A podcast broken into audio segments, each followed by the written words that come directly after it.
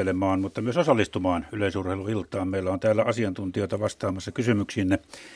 Ja osallistuminen onnistuu parhaiten ehkä puhelinnumeroon, joka on 0203 17600. Eli toistan sen vielä 0203 17600. Puheluhinta on lankapuhelimesta 8,21 senttiä per puhelu plus 2 senttiä minuutilta ja matkapuhelimesta soitettuna hinta on 8,21 senttiä puhelu plus 14,9 senttiä minuutilta. Sähköpostiosoite lähetykseen on radio.suomi@yle.fi ja myös tekstiviestillä voi yrittää osallistua. Matkapuhelimen kautta voi lähettää kysymyksen tekstiviestinä. Tekstiviestitunnus on isoilla kirjaimilla RS, sitten välilyönti. Edelleen isoilla kirjaimilla teema ilta ja sitten kysymys perään ja viesti lähetetään numeroon 16149. Tänään puhutaan siis yleisurheilusta liittyen tietysti siihen, että reilun viikon kuluttua 13 kerran alkavat yleisurheilun maailmanmestaruuskilpailut. Tällä kertaa näyttämänä on Etelä-Korea. Kisathan aloitettiin 28 vuotta sitten Helsingistä vuonna 1983. 4 vuotta myöhemmin kilpailtiin Roomassa ja siitä 4 vuotta myöhemmin Tokiossa, sen jälkeen joka toinen vuosi ja Helsingissä toisen kerran vuonna 2005 ja se muistaa hyvin yksi tämän illan asiantuntijoista Antti Pihlakoski, vieläkö pääsihteeri ajolta jäi painajaisia sitä sateesta, mikä silloin oli Helsingissä, Antti. Joo, kyllä ehkä elämäni mieleenpainuvin päivä 9.8. kun kello 17 ihmiset onnittelevat, että kerrankin tuli lämmin ja hyvä keli MM-kisoihin. Ja mä tiesin, että ajan 2 tunnin päästä siitä 2 matalapainetta parkkeraa, toinen ylempää, toinen alempaa, suoraan stadionin yläpuolelle alkaa kova myrsky ja sade. Ja ilmeisesti yksi kaikkien aikojen kovimmista sateista koettiin ja sitä piti sitä souta johtaa siinä. Ja se jäi kyllä elävästi mielenkiintoisena iltana. Suomalainen urheiluyleisö sai hyvää mainetta. Siellä valtavassa sateessa istui kuitenkin ihmisiä stadionilla ja sen kuvat levisivät ympäri maailmaa. Nyt näyttämänä on siis Etelä-Korean, kuten kirjoitetaan, kaupunki nimeltä Daegu. Kansalliseen tapaan tämä Daegun ääntäminen on aiheuttanut aikamoisia tunnekuohuja. Jotkut puhuvat lausumisesta, mutta lausuminen on enemmän Yrjö Jyrinkoskea ja hänen seuraajiensa asioita. Mutta ääntäminen ja yleurheilussa on väsymättömästi otettu selvää, kuinka se pitäisi ääntää ja muun muassa kotimaisten kielten tutkimuskeskus on suositellut, että se on teku. Joten Yleisradiossa ainakin puhutaan tekusta näiden viikkojen aikana ja varmaan niiden jälkeenkin. Teku, mikä teku? Tekusta lähdetään. Antti Pihlakoski on siis Urheiluliiton puheenjohtajana tällä paikalla, Urheiluliiton valmennusjohto ja Jarmo Mäkelä, joka on tässä saanut kiitettävästi julkisuutta keihäheiton valintojen aikana, lähti jo maanantaina, joten Antti saa nyt sitten vastata Urheiluliiton puolesta kiperiinkin kysymyksiin. 2 muuta asiantuntijaa tulevat sitten Yle Urheilun puolesta, eli Mika Lehtimäki. Mika, sinä olet ollut jo useamman vuoden TV-puolella meillä asiantuntijana. Joo, ensimmäiset kommentoitavat kisat oli 2007 Osaka ja sitä ennen tietysti 2005 asti. Sitten tuolla pöydän toisella puolella Suomen Urheiluliiton leivissä vuodesta 1990 lähtien, että arvokisoja on tullut kierrettyä siitä lähtien. Näin on. Ja sitten uutena asiantuntijana, jo toki tänä kesänä radiossa esiintynyt on Tuomas Raja. Tuomas, sinä olet Pohjois-Haagan yhteiskoulun rehtori ja valmennustaustaa on Helsingin kisaveikosta. Joo, tällä hetkellä siellä PHYK-koululla menemään aika kulkee, mutta jossain vaiheessa tuntui siltä, että varmaan postikin tuli tuonne eläintarhan urheilukentälle, jossa aamusta iltaa aikaa vietin Helsingin kisaveikkojen moninaisissa tehtävissä ja sitten myös Suomen Urheiluliiton lajivalmennustehtävissä. Näin, että asiantuntemusta pitäisi löytyä ja löytyykin. Siis keihäänheittohan tässä nyt on puhuttanut suomalaisia ja miksei olisi puhuttanut, täytyy ottaa huomioon, että se on kuitenkin laji, jossa on 3 osanottajaa ja jopa kotiin jäävä varamies. Se on aika harvinaista yleisurheilujoukkueessa, joita on, siis joukkueeseen kuuluu tällä hetkellä vain 13 urheilijaa. Kerrotaan vielä siis keihääseen tällä hetkellä valittuja ovat Sampo Lehtola, Ari Mannio ja Tero Pitkämäki. Ja kotiin jäävä varamies Antti Ruuskanen 50 kilometrin kävelyssä ovat mukana Antti Kempas ja Jarkko Kinnunen. Sitten 200 metriä Jonathan Åstrand, 3000 esteet Jukka Keskisalo, korkeus Osku Torro ja seiväs Jere Bergius. Ja vain 3 naista on mukana, eli 3000 metrin esteet Sandra Eriksson, seiväs Minna Nikkanen ja moukari Merja Korpela. Se on Suomelta kaikkien aikojen pienin joukkueen maailmanmestaruuskilpailussa. Joku on lohduttautunut sillä, että Ruotsistakin lähtee vain 16, mutta ehkä se nyt on sitten kuitenkin tuollainen lievä lohdutus. Mutta puhutaan sitten keihäheitosta. Kysymyksiä on tullut pilvin pimein internettiin ja muutenkin. Mistä, Antti, aloitetaan? Oikeusturvalautakunta kokoontuu tai antaa lausuntonsa maanantaina. Sitten kun vasta tiedetään, ketkä suomalaiset heittävät keihästä tekussa. Tuorein tieto on, että tämä oikeusturvalautakunta kokoontuisi tiistai aamupäivällä, että sitä ennen ei varmuutta asiaa saada. No, miten tämä oikeusturvalautakunnan päätös sitten säteilee tähän teidän päätökseen? Oikeusturvalautakunta antaa suosituksen. Se suositus voi olla se, että, tai he voivat todeta, että päätös on oikeutettu, tai he voivat todeta, tai toivoa, että me kumottaisiin se päätös. Ja jos tämmöinen päätös heitä tulee, että meidän päätös pitäisi kumota, niin me kumoamme se välittömästi ja teemme uuden päätöksen. Te noudatatte siis oikeusturvalautakunnan päätöstä? Me noudatamme oikeusturvalautakunnan päätöstä. Eli siihen asti saamme jännittää. Mutta puhutaan nyt tästä, koska ihmisiä se on puhuttanut tämä valintatilanne.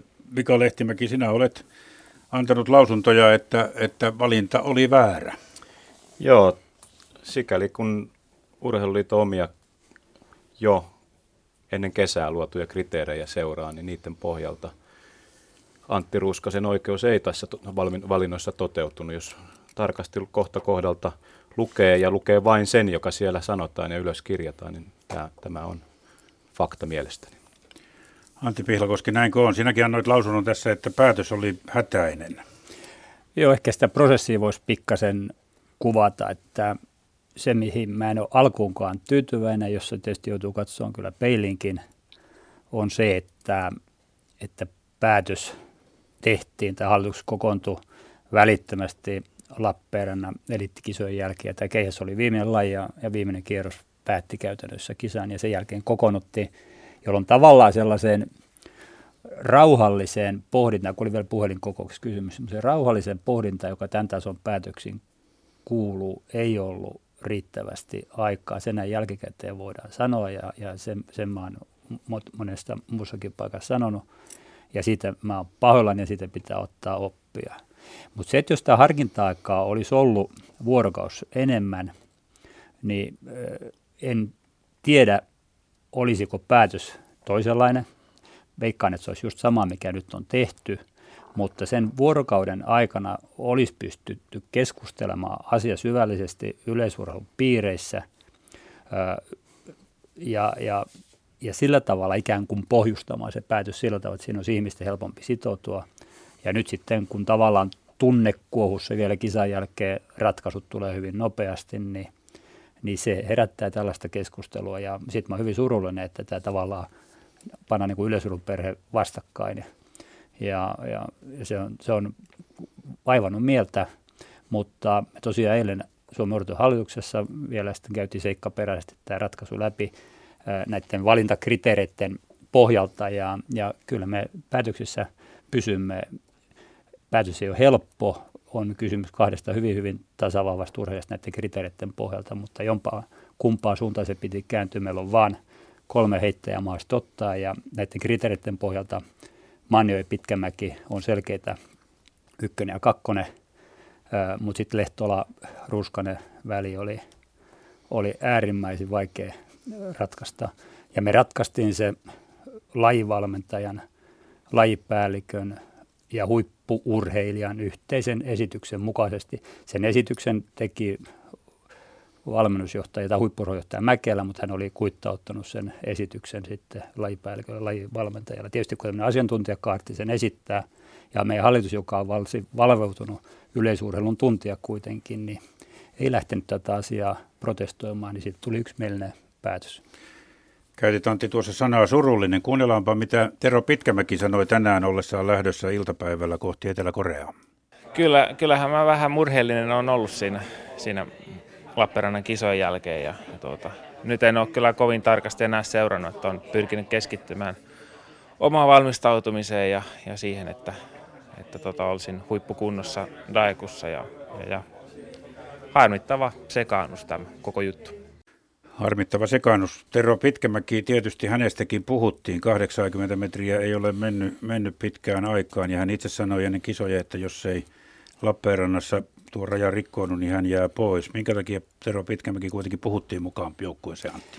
Ensinnäkin se tieto, mikä mulla on se, että Tero ei ole sanonut mitenkään ehdottomasti, että 80 metriä on tiukka raja. Että se on median luoma käsitys. Mutta Tero on, jos käyttää autotermejä, niin Terolla on 3 litran moottori, kun monilla muilla on 2 litran moottori. Jos 3 litran moottori saadaan käymään hyvin, niin siitä tulee kova tulos. Eli Terolla on erinomaisen hyvä potentiaali olla Suomen joukkueen paras urheilija, mitalisti.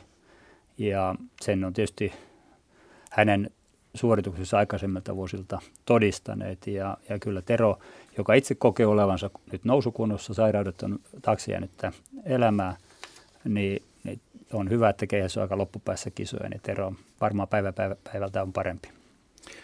Hänen yhteydessä, hänen kohdallaan on puhuttu tästä mykoplasmasta.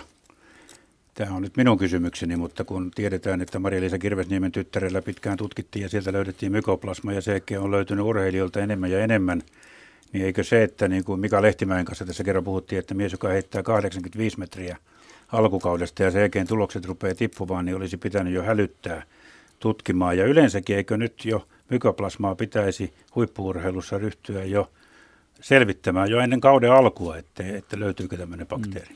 Suomen Urheiluliitolla on järjestelmä, jossa kaiken kaikkiaan sekä nuoret ja vanhat mukaan lukien on noin 350 urheilijaa, jotka käy 2 kertaa vuodessa, tai heillä on mahdollisuus käydä 2 kertaa vuodessa Suomen Urheiluliiton kustantamilla lääkärin tarkastuksilla, jossa on näillä kärkipääurheilijoilla on varsin laaja verenkuvan tutkimus muun muassa, ja nuoremmilla tai sitten vähän kauempana kärjestä olevilla urheilijoilla on pieni verenkuva, ja kaikki tätä ei käytä, mutta tämmöiseen on pyritty kuitenkin, että voitaisiin ennaltaehkäistä tai katsoa, mitkä on niin kuin tilanteet urheilijoiden osalta. Tämä kuvastaa tietyllä tavalla, tämä on itse asiassa kohtuu hyvä tämä Suomen urheilutojärjestelmää suhteessa monen muun lajiliiton järjestelmään, mutta kuvaavaa tietyllä tavalla on, että tämmöinen niin kuin terveydenhuolto, joka pitäisi olla niin kuin A ja O huippu-urheilussa, että varmistetaan se, että ei ainakaan mistään hammassairauksista tai vastaavista homma jää kiinni, niin ei meillä ole Suomessa oikein riittäviä resursseja siihen, että ne maat, jotka tekee timantin kovaa jälkeä, niin nämäkin asiat on hoidettu niin, että se on varmaan jollain nyt viikoittaista, niin ainakin kuukausittaista se, että tsekataan täydellinen terveydentila, tutkitaan kaikki erilaisia elimistömuuttujia ja katsotaan, että ei ole ylikunnossa tai mitään piilevää sairautta ole. Ja semmoisesta järjestelmästä Suomi on niin kuin laajamittaisesti kaukana. No siinä on vähän terveisiä sitten huippu-urheilun muutosryhmälle, että tämäkin asia kannattaa ottaa huomioon. Joo, kyllä. Itse asiassa mä olen huippu-urheilun muutosryhmän ohjausryhmän puheenjohtaja. Tiedän hyvin tarkkaan sen keskustelun, mitä siellä on käyty, ja kyllä tämä asia siellä on hyvin noterattu. Mika Lehtimäki ja Tuomas Raja, minkälaiset odotukset teillä on suomalaisten keihääheittäjien menestysmahdollisuuksista tuolla tämän kaiken hässäkän jälkeen? Häsäkkä pitäisi olla se oikea sana, se on huono sana. Kaiken tämän kohun jälkeen, Mika Lehtimäki. Se on just niin kuin Antti äsken tuossa Tero Pitkämäestä totesi, että minusta niin kuin suurin kriteeri on tason urheilija, joka on viimeiset 5 vuotta kantanut meidän mitalivastuun yksinään kisoista, niin hänen oikeastaan ainoa kriteeri on hänen oma tilanne ja tunne, ja Tero varmasti sen tietää ja on kokenut, että on vielä tästäkin tilanteesta, vaikka kesä on mennyt poikkeuksellisen heikosti, niin mahdollisuuksia nousta sellaiselle tasolle, että hän pystyy menestymään sitten itse kisoissa. Ari Mannio on tietenkin osoittanut Kalevankisojen hyvällä esiintymisellä, ja samanlainen toistettuna Daegussa 85, niin sillä ollaan erittäin korkealla, että siellä ei Thorkildsenin lisäksi varmasti on muita heittäjiä, jotka pommi varmasti heittää 85 yläpuolelle, ja Mannio on nyt tietysti tässä keihästilanteessa kasaantuu aika paljon odotuksia. Täytyy muistaa, että Ari Mannio lähtee ensikertalaisena aikuisten arvokisoihin, joten kova paikka hänellä sinänsä kantaa paineet niskassa. Ja sitten kuka siellä nyt kolmantena heittääkin, onko se Sampo Lehtola, jolle varmasti enemmänkin kokemusmatkaa, että jos sattuu samanlainen heitto kuin Lappeenrantaan, niin ollaan enemmän kuin tyytyväisiä. erittäin iloisia, mutta täytyy muistaa myöskin sitten, että ensimmäinen kerta ja kuitenkaan tulostaso ei ole vakiintunut 80 metrin yläpuolelle, että realistinen ja erittäin kova tavoite on yltää finaaliin. Mitä sanot, Tuomas, sinä? Positiivisesti, hyvinkin positiivisesti lähtisi suhtautumaan tuohon Tekun keihäskisaan. Jos katsoimme tuolla Turun Kalevassa Ari Mannion rykäsyä, niin ei se missään nimessä ollut vielä täydellinen siivu, ja siihen kun tulee joku metri lisää, niin mitalistahan silloin väistämättä puhutaan. Ja niin kuin Mika tuossa sanoi, niin Tero on arvotus vielä, mutta siellä se kone on olemassa, ja kolmannen miehen kohtalon sitten kuulemme, niin kyllä jälleen kerran varmasti keihäheitto on se laji, jota saadaan tosissaan jännätä, ja minä ainakin henkilökohtaisesti niin jännään hyvinkin toivekkaasti. Niin on se vähän erikoista, että tiistai-aamuna todella niin kuin oikeusturvalautakunnan kautta sitten saadaan tietää, kuka suomalainen edustaa. Kaikki näköjään on mahdollista urheilussa. Otetaan ensimmäinen puhelu, joka liittyy tietyllä tavalla keihäänheittoon. Siinä on mukana Pekka Tiilikaisen sanontojakin. Ari Lievonen, joo, haloo. Sä oot siellä mukana. Sulla on kysymys, jos tässä olikin nuottien mukaan puhutaan Pekka Tiilikaisesta. Niin. Varsinaista kysymystä on monta toteamus siihen, että tämmöiset hyvät sanonnat, niin nämä näkyy kiertävän kehää, että nyt ollaan taas tultu tämän keihäsvalinnan puitteissa hyvin lähelle tämän Pekka Tiilikaisen sanontaa, koska tämähän on varma, että suomalainen keihäheittäjä ei todennäköisesti voita kultamitalia. Niin, no mikään ei ole koskaan varmaa. Ei, mutta kyllä mä uskallan 1/10 löydä vetoa siihen, mutta se, että kun tätä nyt niin muutaman päivän tämän kohun jälkeen tarkastelee, niin tässä voisi niin miettiä, mitä Pekka Tiilikainen sanoi aikoinaan, että voittohan ei ole pääasia urheilussa, vaan pitkät kilpailumatkat. Sinun mielestä se pätee nyt tähän keihäänheittotilanteeseen? No minusta tässä on semmoisia piirteitä, että sinne on tosin hyvä tilanne on siinä mielessä, on rajat ylittäneitä urheilijoita monia, mutta se, että monelle tuntuu olevan tämä pitkä kilpailumatka niin kuin se pääasia. Niin, no jos kisat olisi ollut Ruotsissa tuossa, niin silloinhan tämä ei olisi pätenyt, mutta nyt kun sattuvat olemaan Etelä-Koreassa, niin kenties tämä Pekan lausunto on nyt sitten jollain tavalla tähän sopiva. Kysytään meidän asiantuntijoilta, onko näin, että urheilija todella vielä nykypäivänä haaveilee vaan pitkistä kilpailumatkoista eikä niinkään menestyksestä? No, nuorelle miehelle tietenkin tämä on hyvä jos hänet nyt valitaan, niin hyvä niin kuin semmoinen opiskelumatka, mutta muuten vähän kritisoisin tätä hommaa, että ei tämä nyt ihan tälleen olisi pitänyt mennä. Kiitoksia Ari Lievonen, joo. Mutta kysytään täältä vielä, että mitä mieltä ollaan. No niin, selvä, kiitoksia. Kiitos, joo, ei. No jos tuohon kommentoisi sillä tavalla, että urheilijan polku maailman huipulle on pitkä ja vaikkapa turistimatkoista monesti puhutaan, kun meidän nuoria urheilija lähtee kivenkovaa MM-kisaa jo sinänsä erittäin kovat rajat rikkoneena, eli matkan varmasti ansainneena, niin jostakin on aloitettava ja arvokilpailussa urheilemaan oppii vain arvokilpailussa urheilemalla.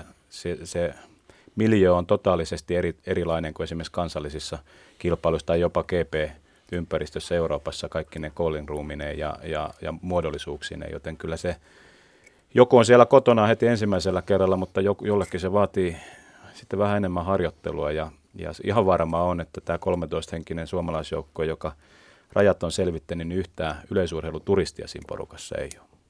Tuomas.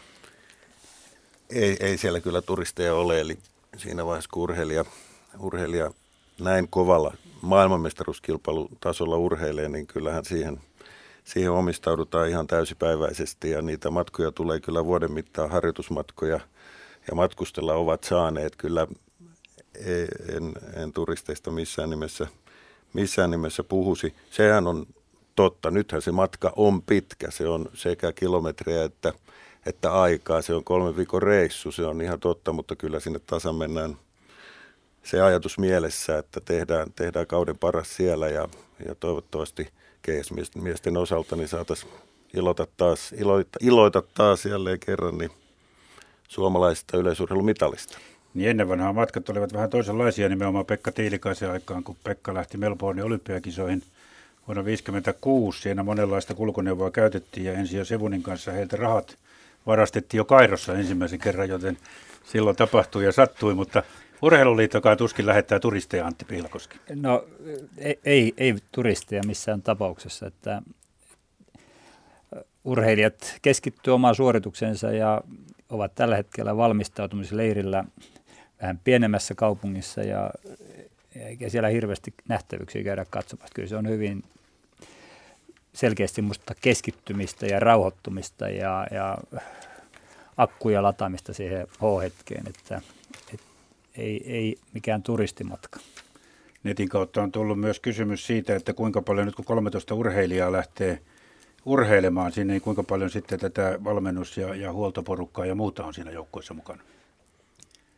Itse asiassa mä en ihan tarkkaa lukua tee, mutta tiedän, mutta ne menee sillä tavalla, että tämä ikään kuin huoltojoukkue, joka sinne voi lähteä mukaan, joukkueen johtaja, tekninen johtaja ja fysioterapeutit, lääkäri, valmentajat, niin niillä on tietty määrä riippuen siitä, että montako urheilijaa joukkueessa on, että jos on nyt kaikki aikojen pieni joukkue, niin on varmaan myöskin kaikki aikojen pieni huoltojoukkue ympärillä.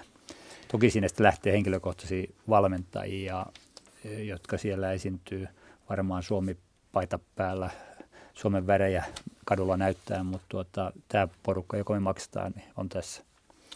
Okei, otetaanpa seuraava puhelu. Tässä on kolmekin mielestäni aika hyvää kysymystä. Seppo Lassila, oletko siellä linjoilla? Joo, kyllä ollaan. No niin, tervetuloa mukaan lähetykseen. Ole hyvä ja kysy. Joo, kiitoksia. No niin, tästä keihäänheitosta sen verran, että suomalaisilla keihäänheitteillä on tapana heiton jälkeen syöksyä sinne tartanin pintaan ja ottaa käsillä vastaan. Jotkut jopa lähes koko ruumiin painonsa.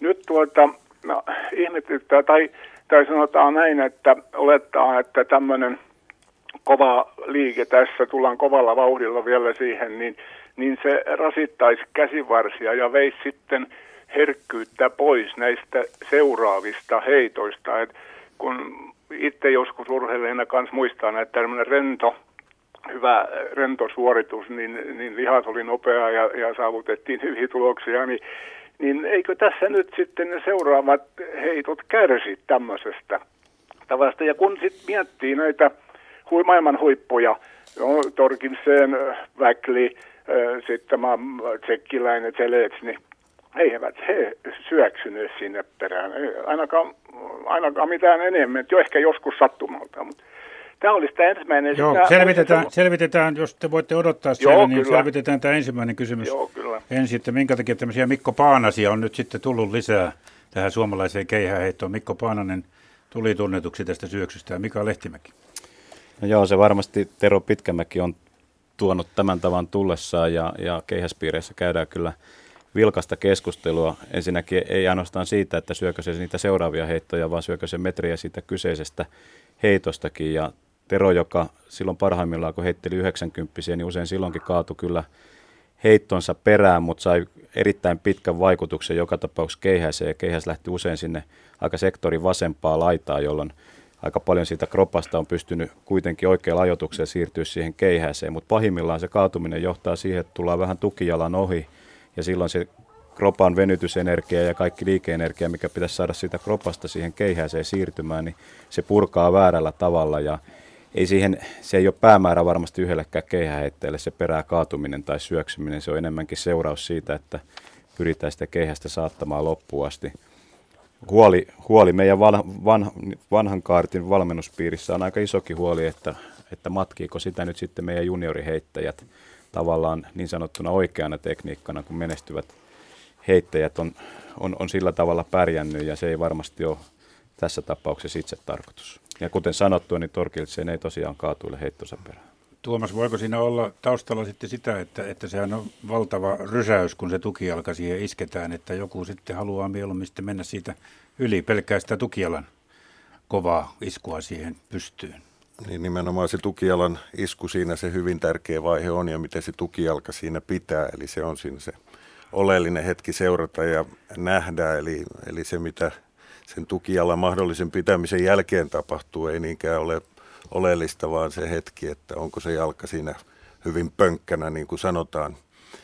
Tuohon tarttuisin kyllä, että on ollut vähän havaitsevina niin tuolla ihan aivan pienten nuorien parissa, kun keihäheittoa treenataan, niin siinä ei ehkä mietitä ihan sitä vetohetkeä, vaan mietitään sitä jo perään syöksyä, ja tästä olisi ehkä hyvä käydä se keskustelu niin meidän nykyheittäjien kuin meidän kaikkien yleisurheiluihmisten toimesta ja terottaa tuolla treeneissä nuorille, että mikä siinä on oleellista, ja jos et keskity nyt ihan ekaksi siihen syöksyyn, vaan koitaisi laittaa pönkkä pitämään ja saada keihäs lentämään.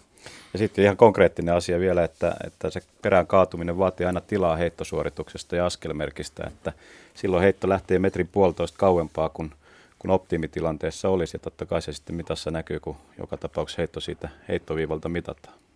Onko Antilla jotain täällä? No kyllä 36 metrin keihäsennätyksellä pitää tässä asiassa olla hiljaa. No okei. Seppo Lassila, sitten otetaan seuraava kysymys. Joo, no tämä kolmiloikkaaja Willy Banks aikoja sitten niin keksi semmoisen tavan, että hän halusi, että yleisö taputtaa hänelle, kun hän tekee suorituksensa. Nyt mietin sitä, että kun sitä suosiota siihen pyydetään, niin eikö tämmöinen keskittyminen siinä sitten, tämän asianomaisen keskittyminen siinä sitten samalla häirinny. Ja sitten niillä, jotka samanaikaisesti tekevät kentällä jotain muuta suoritusta, niin eikö tämmöinen taputtelu sitten taas häiritse muita kilpailijoita, että tämmöisiä, tässä tulee mieleen, mitähän asiantuntijat sanovat näistä. Mika? Joo, nykypäivän urheilu on aika pitkälle mennyt siihen, että haetaan sitä fiilistä ja yleisöä mukaan ja kerätään tavallaan huomio siihen omaan suoritukseen silloin samalla ja saadaan siitä tunnelmalatausta, että tietää, että kun yleisö on mukana, niin olet sen stadionin keskipisteenä ja eittämättä siinä. Et nykyään nämä urheilukilpailut aika lailla tapahtuma ohjataan jo TV-lähetysten takia, että pyritään välttämään aika paljon niitä päällekkäisiä tapahtumia, että esimerkiksi hyppyjen aikaa ei tapahdu pikajuoksun lähtöjä ja niin edespäin, vaan tapahtuma ohjaa nämä tapahtumat peräkkäin. Mutta on tosiaan ollut kyllä niitäkin urheilijoita vielä nykypäivänäkin tuolla kentillä, jotka nostaa sormen huulille ja haluaa sen hiljaisuuden ja keskittyy sitä kautta, että tämä varmaan on hyvin pitkälle persoonakohtaista, mutta enemmänkin nykypäivän urheilussa on menty tähän huomion keräämiseen. Niin, se Willy Banks tosiaan oli ensimmäinen, joka se aloitti, ja sitten siitä tuli vähän semmoinen tapaakin. Kyllä. Siitähän on tullut käsite suorastaan, ja nimenomaan Helsingin 83-kisoistahan se lähti, ja kyllähän se on tarttunut lajiin kuin lajiin, ja puhutaan, että kerätään Banksit, ja haetaan sitä kautta fiilistä, ja sitä käyttää monentasoiset urheilijat monissa eri kisoissa, eli minusta se on kyllä semmoinen piristettyä eloa sinne kentälle ja rytmiä ja säpinää, semmoista reippautta, raikkautta, iloisuutta, mitä yleisurheiluun mun mielestä tänä päivänä saisi tulla lisääkin monellakin tapaa. Eli kyllähän urheilija siinä tilanteessa, niin vaikka siellä kentällä muutakin tapahtuu, niin tulisi pystyä keskittymään pelkästään siihen omaan suoritukseen. Jos siellä muualla jotain paukkuu, niin paukkukoon. Nyt mennään eikä meinata ja tehdään se oma paras siihen tilanteeseen. Antti Pihlakoski.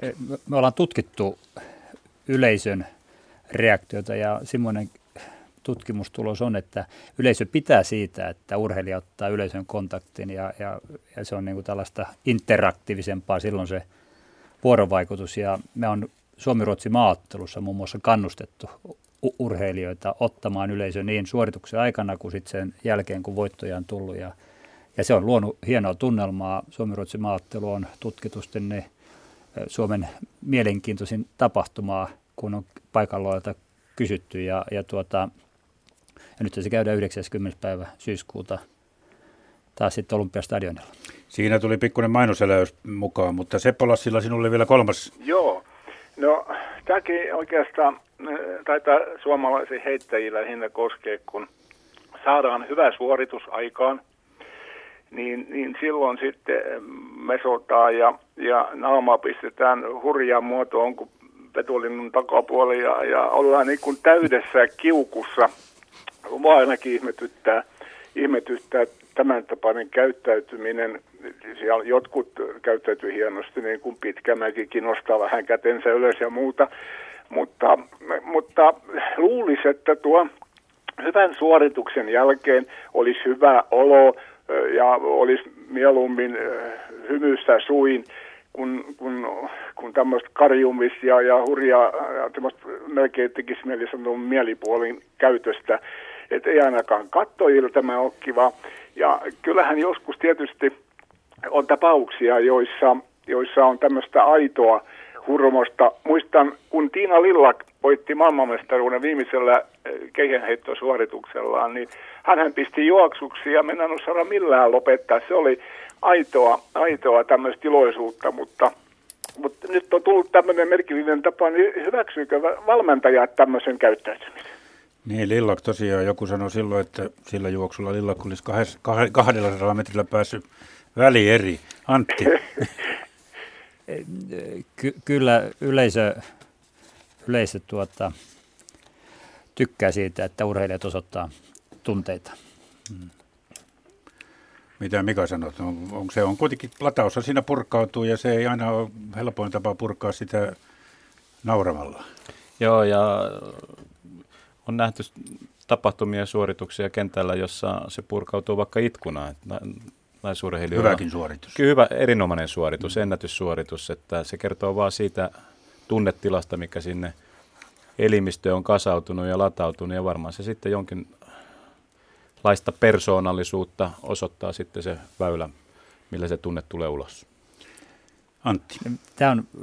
Mä istun itse usein yleisurheilun katsomussa, mulla on kiikarit mukana, ja mä otan aina jonkun ihmisen, jota mä seuraan oikeastaan se koko kentällaolon ajan ja hyvin erilaisia ihmisiä näkee ja erilaisia käyttäytymisiä. Mun mielestä on niin kuin mielenkiintoista nähdä, miten ihmiset käyttäytyy valmistautuessaan tai sen jälkeen hyvin erilaisia tapojaan, mutta se, että niistä ilmeistä, kun niitä usein katsoo, niin aika hyvin osaa jo päätellä, että minkälaisessa terässä urheilija on.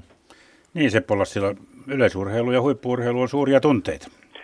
No sitä se tietysti on, mutta kyllä vaan mun semmoinen kuva on, että se semmoista, kuitenkin semmoista teatteri on. En ole kovin ihastunut siihen. Kyllä tunteet voidaan näyttää, mutta jos onnistutaan hyvin, niin se on minusta iloinen asia.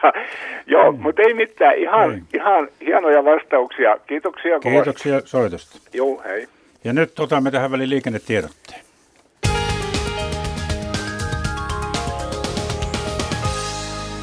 Ja liikennetiedote menee tielle 5 välillä Mikkeli-Kuopio, paikkana Juva ja Mikkeli. Mikkelistä noin 25 kilometriä Kuopion suuntaan. Ensitiedote liikenneonnettomuudesta. Tämä on Huuhanahon ja Nuutilanmäen välillä. Eli tielle 5 välillä Mikkeli-Kuopio, paikkana Juva ja Mikkeli. Mikkelistä noin 25 kilometriä Kuopion suuntaan. Ensitiedote liikenneonnettomuudesta. Ja tämä liikenneonnettomuus on tapahtunut Huuhanahon ja Nuutilanmäen välillä.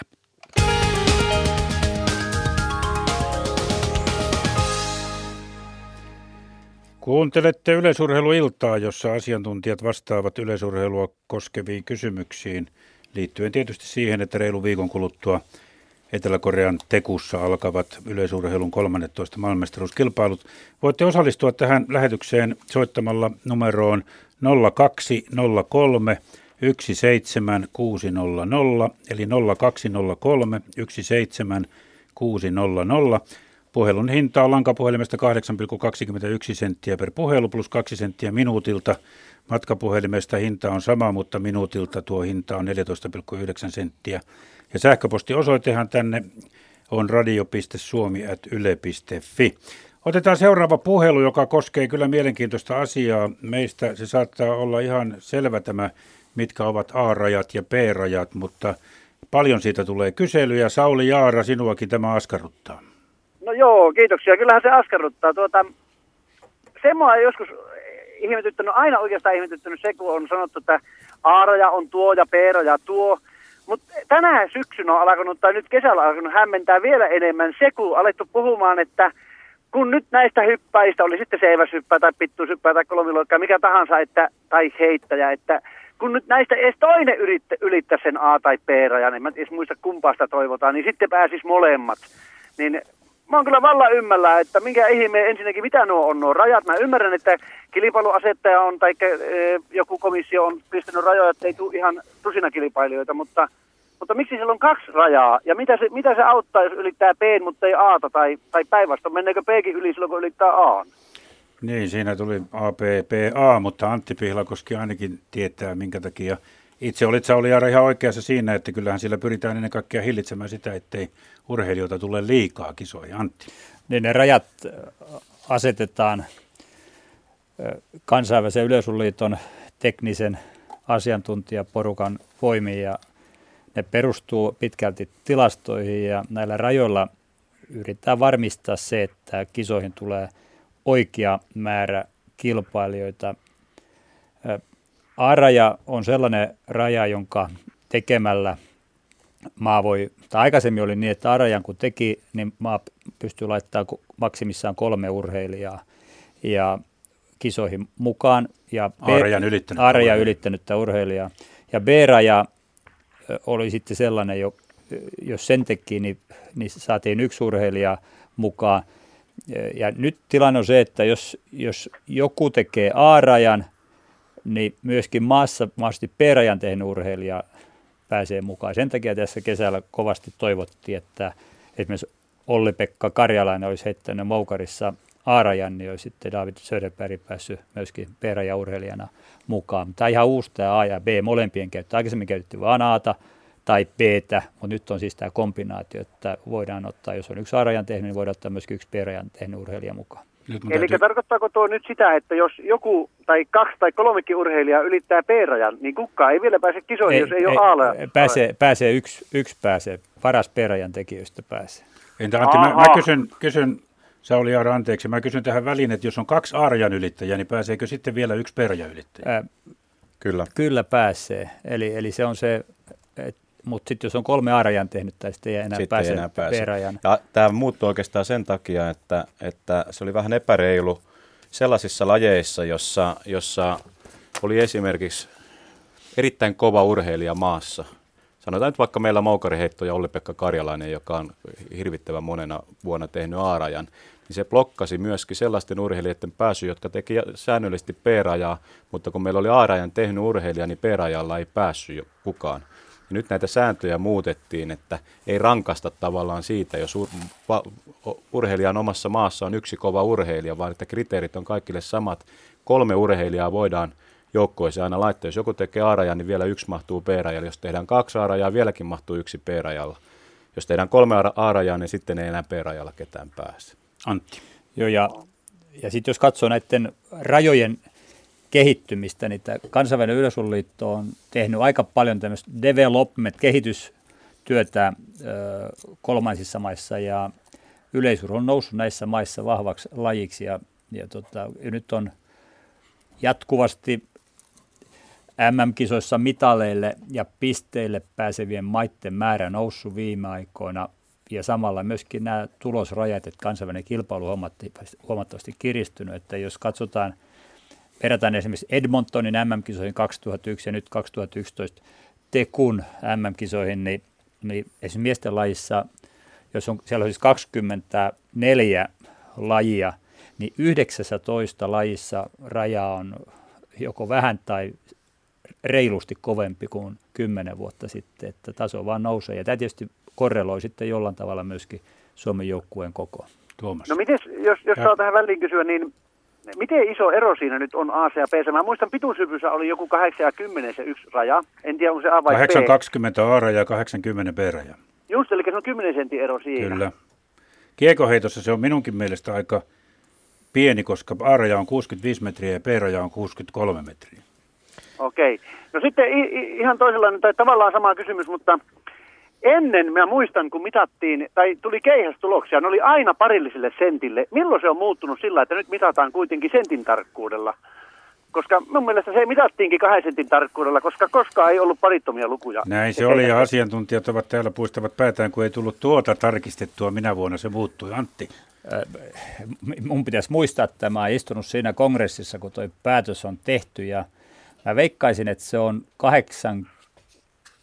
90-luvun puolen välin maisemissa, kun tämä päätös tehtiin. Mittaustekniikka on parantunut, niin pystytään sentin tarkkuudella niitä tuloksia mittaamaan. Se on käytännössä liittyy pitkälti tähän, kun optinen mittaus tuli pitkiin heittoihin mittausvälineeksi, eli enää ei mittanauhaa kentällä viritellä ja virhemarginaalit pienenee, vaan se mitataan optisesti sitten sivusta katsomusta ne heittojen pituudet, ja tähän tämä liittyy, ja varmasti tuo Antin antama aikaharukka on ihan oikein.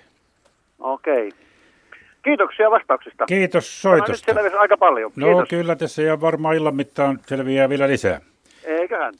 Otetaan ennen merisäätä vielä yksi puhelu Keuruulta. Tulee Arvo Heinonen, iltaa. Iltaa.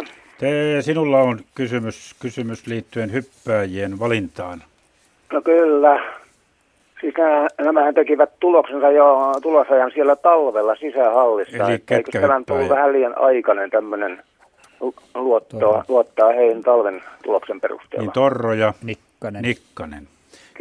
Kysytään. Hyvä kysymys. Kuka vastaa? Tuomas.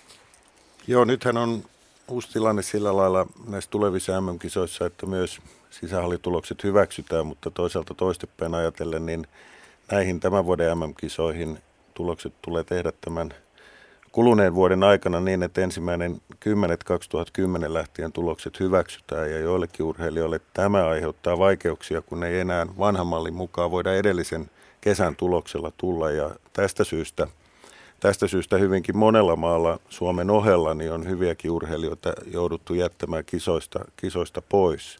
Tämä halliasia on uusi ja on kyllä minun mielestä hyvä vastaus toisaalta siihen, että kun tästä tämä toinen vuosi edellisen kesän tulokset, niitä ei voida huomioida, niin saadaan vähän pidemmäksi tätä aikaa ja sisähallituloksetkin voidaan mukaan laskea. Näinhän Osku Torron ja Minna Nikkasen osalta kävi. Ja jos ajatellaan nyt niin kuin suomalaistaan kärsijätahoa, niin Tommi Evilä on sellainen, joka olisi vielä edellisen MM-kisojen säännöillä, niin MM-kisan joukkueessa silloin olisi hyväksyttää edellisen kesän tulokset. Tommi jäi nyt sitten tämän kesän tuloksilla 2 sentin päähän rajasta. Mutta eikö heidän tulokset ollut vähän heikkoja näin kumminkin tässä viime aikoina? Joo, siis se pitää paikkansa, että Torro ja Nikkanen molemmat tekivät ennätyksen, Torro Suomen ennätyksen, tai molemmat itse asiassa Suomen ennätyksen hallikisoissa, ja sillä tavalla tietysti osoittivat, että heissä on potentiaalia, mutta kesä on ollut nyt takkusta. Minna oli ilmeisesti tekniikan kanssa ja Oskulasten jalan kanssa ongelmia. Toivotaan, että se potentiaali nyt sitten pulpahtaisi tuolla Tegussa sitten esiin. No, kyllä. Tämmöisiä vastauksia. Toivotaan näin. Toivotaan, niin vaikka ei toivekonsertista tässä olekaan kysymys.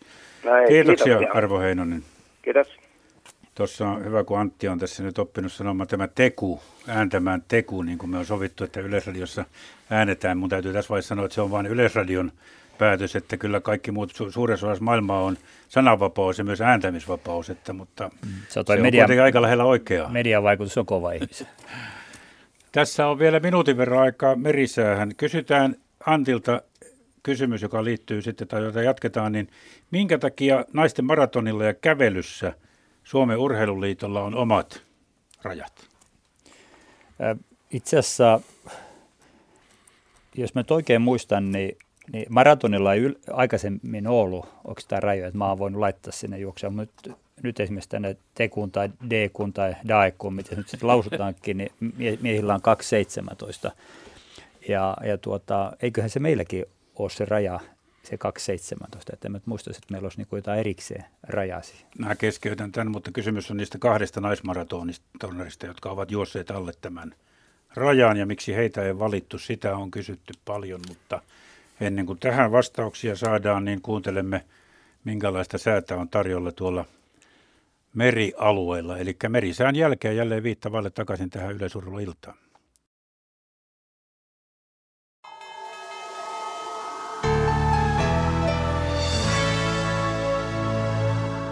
Ja nyt vuorossa siis säätiedotus merenkulkijoille.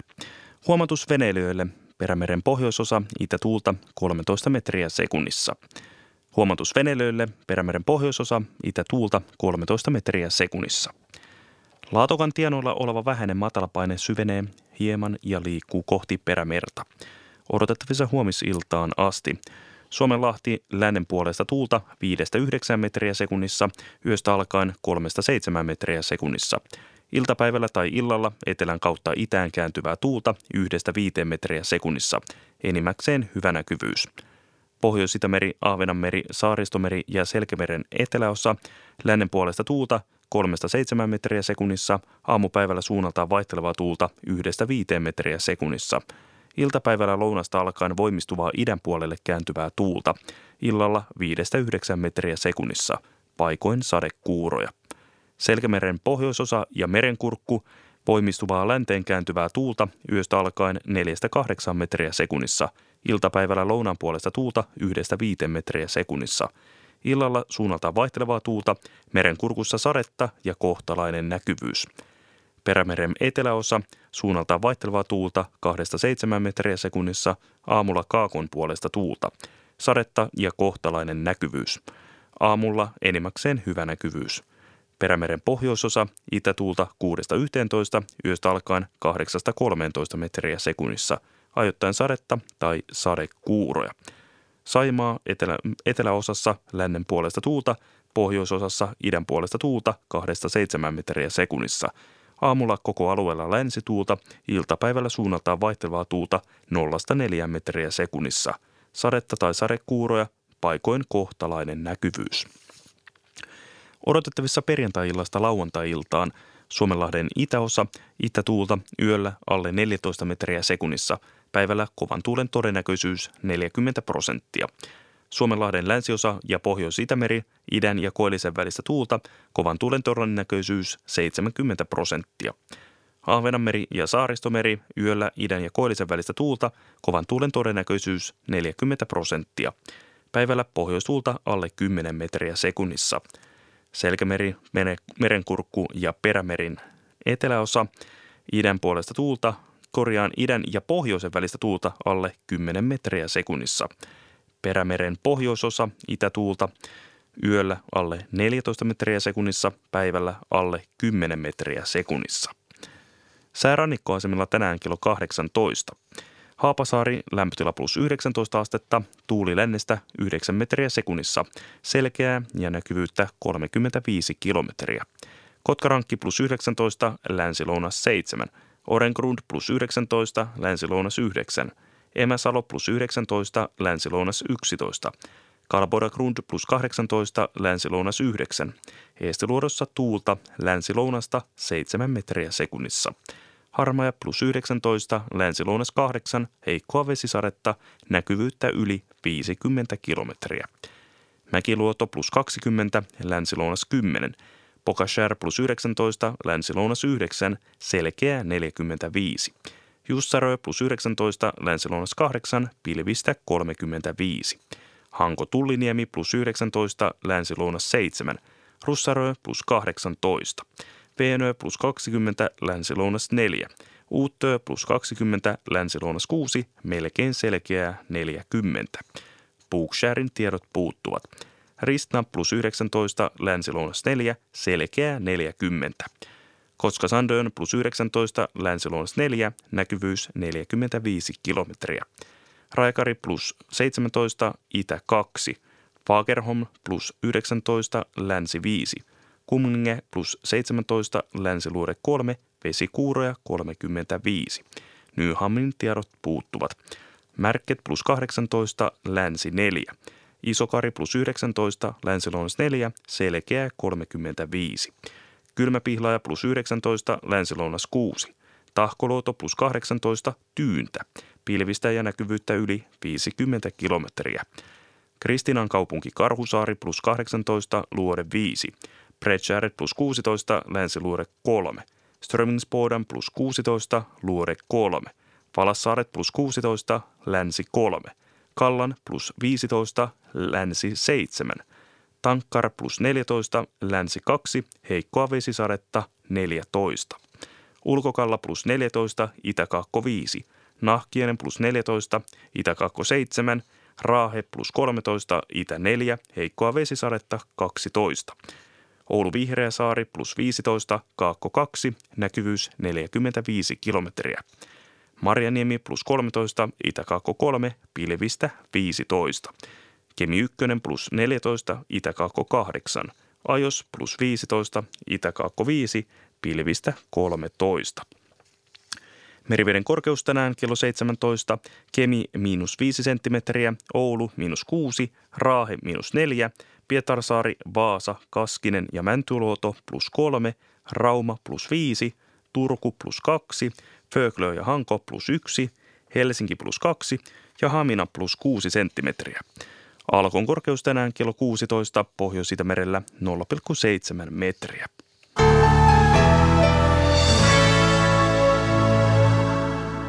Ja tästä jatkaa nyt Yleisurheiluilta Arto Terosen johdolla. Tervetuloa takaisin Yleisurheiluiltaan. Meillä on tässä vajaa 4 minuuttia aikaa ennen uutisia ja urheiluradiota. Sen jälkeen lähetys jatkuu vielä aina kello 20, joten tähän ehtii vielä hyvin osallistumaan. Kerron nuo puhelinnumerot jälleen urheiluradion jälkeen. Me jäimme dilemmaan, jolle on kyllä suomenkielinenkin sana, eli pulmaan siitä, että mikä on nyt tilanne tässä naisten maratonilla, kun tiettyjen rajojen alle on juossut 2 suomalaista, mutta heitä ei valittu. Antti Pihlakoski. Joo, siis kansainvälisen yleisurheilun raja naisten maratonilla 2 tuntia 43 minuuttia, ja Suomen urheiluliitto on asettanut rajan 2 tuntia 38 minuuttia. Tämä on ymmärrettävästi herättää kysymyksiä, joille taustaa selvitä, ja aion sen nyt tehdä. Yleisurheilun MM-kilpailussa käydään maratonin juoksun ohella myöskin maratonin joukkuekilpailu, jolloin joukkueeseen tulee 6 urheilijaa, ja näiden urheilijoiden tulisi juosta tämä 2.43 tai parempi. Ja kun meillä oli nähtävissä, että ei 6 urheilijaa ole, jotka tähän pystyy, ja pitää tietysti jonkinlaista tasapuolisuutta olla eri urheilulajien välillä, että 8.08 Tommi Evilä ei pääse, mutta sitten jos 2.42 juoksisi ja pääsin, se ei ole ehkä ihan verrannollinen. Ja meillähän on 2 naista, jotka ovat juossa tätä 2.43 alle, mutta kuitenkin huonommin kuin 2.38, eli Johanna Kykyri ja Leena Puotiniemi. Tämä tuli aika selväksi käsittääkseni tällä. Sitä on paljon netistä. Nettikysymys tässäkin oli ja netissä on sitä paljon kysytty. Tässä on 2 minuuttia. Ehditäänkö me käsitellä tämä? Tässä on nimittäin aika mielenkiintoinen nettikysymys. Olen kilpakävelyn harrastaja, Asko sanoo. Olen usein huomannut, että vaikka yleisurheilijoita me pääasiassa parjataan, kiusataan ja arvostellaan, niin kilpakävelijöihin suhtaudutaan kunnioittaen ja asiallisesti. Mistä moinen? No se varmaan meillä on, perustuu moneen asiaan, mutta yksi asia on se, että nämä kilpakävelit, jotka meillä on menestyneet, ovat äärimmäisen fiksuja ihmisiä, Vallukonainen, Sari, Essa ja nyt ihan ensimmäiseksi mainittuna ja käyttäytynyt erinomaisen hienosti. Mutta ne ihmiset, jotka ovat käyneet katsomassa kävelykilpailua, niin sen rajumpaa matkaa kuin 50 kilometrin kävely, sen rajumpaa taistelua, sen rajumpaa itsensä voittamista harvoin näkee, ja se vetää tietyllä tavalla sanattomaksi, kun näkee sen raakuuden ja toisaalta myöskin sen pelisilmän ja älykkyyden, mitä siinä vaaditaan, kun mietitään omia taktiikoita, pysytään omissa vauhdissa, tehdään omavauhtisia kierroksia ja muuta. Ja mä luulen, että tämä herättää kunnioitusta kyllä. No, Jarkko Kinnunen on nytkin sitten yksi mitalin suosikki. Täytyy toivoa, että hän menestyisi. Ajat ovat muuttuneet, Antti Pihlakoski. Mä muistan aikanaan, kun Väinö Kangaspunta, Fruntsen Akatemian käynyt kävelyurheiluliiton mies, oli vielä voimissaan ja kävely ei ollut Suomen Urheiluliiton laji, niin silloin kyllä Urheiluliitossakin vähän väheksyen suhtauduttiin moiseen lajiin, mutta nyt se on kuitenkin sitten mitalisuosikki ensimmäistä joukossa. Tuomas. Ja se arvostus on varmaan ansaittu myös sen mukaan, että kävelithän menestyneet erinomaisesti maailmanmestaruuskisoissa. 4 mitalia vuosien saatossa. Vallukonainen maailmanmestari sarjassa ja maailmanmestari ja heillä itse asiassa vielä toiset mitalit molemmilla tuomisinaan, niin kyllä menestys tuo arvostusta. Mä muistan aina Pekingissä, kun Jarkko Kinnunen ja kumppanit antoivat lausuntoja sitten kilpailun jälkeen, niin se oli kyllä ihan hittituote. Mutta ennen kuin palataan tähän yleisurheiluiltaan, niin kuunnellaan nyt kello 19 uutiset ja sitten sen jälkeen urheiluradio.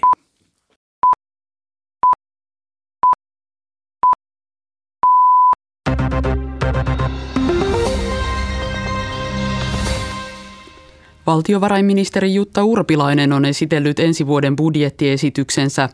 Budjetissa sopeutetaan valtion taloutta yhteensä 2,26 miljardilla eurolla leikkauksin ja veronkorotuksin. Leikkauksia tehdään 1,16 miljardia euroa, veronkorotuksia 1,1 miljardia. Pääomaveroa korotetaan 2 prosenttiyksiköllä ja myös alkoholivero nousee. Suurin menojen lisäys on perusturvan nosto 100 eurolla. Urpilainen esittää, että vaalikauden suurimmat leikkaustoimet ja veronkiristykset tehdään ensi vuoden budjetissa. Budjetin loppusumma on 52,2 miljardia euroa. Itella aloittaa massiivisen säästöohjelman. Osana ohjelmaa Itella aloittaa ensi viikolla 820 henkilöä koskevat YT-neuvottelut. Yhtenä syynä YT-neuvotteluihin on sähköisen viestinnän aiheuttama kysynnän muutos. YT-neuvottelut käydään 3 eri yksikössä. Itella arvioi, että vähennystarve on enintään 430 henkilötyövuotta. Osa vähennyksistä toteutuu osa-aikaistamisten ja eläköitymisen avulla.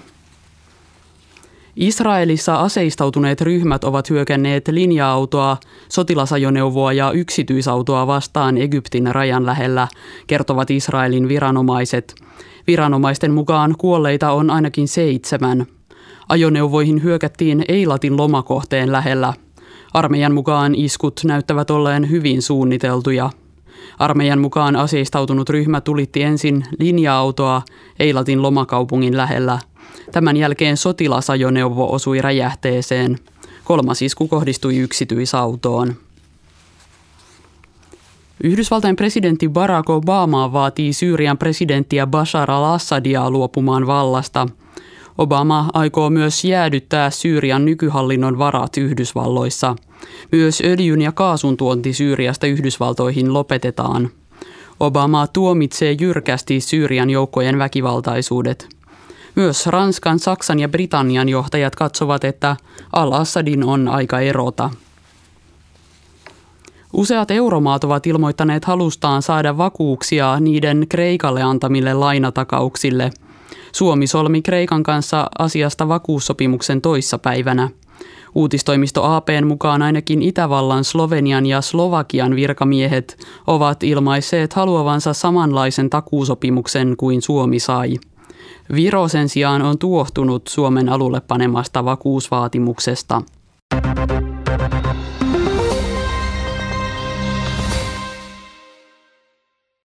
Nyt vuoroon Urheiluradio, studiossa Ossi Saarinen, oikein hyvää iltaa. Helsingin jalkapalloklubi kohtaa saksalaisen Schalken tänään Eurooppa-liigan karsinnan pudotuspeliottelussa. Vajaan puolen tunnin kuluttua alkavaa ottelua on seuraamassa paikan päällä Petri Viljanen. Petri, mites alkaako Töölön jalkapallostadionilla jo lehterit täyttyä?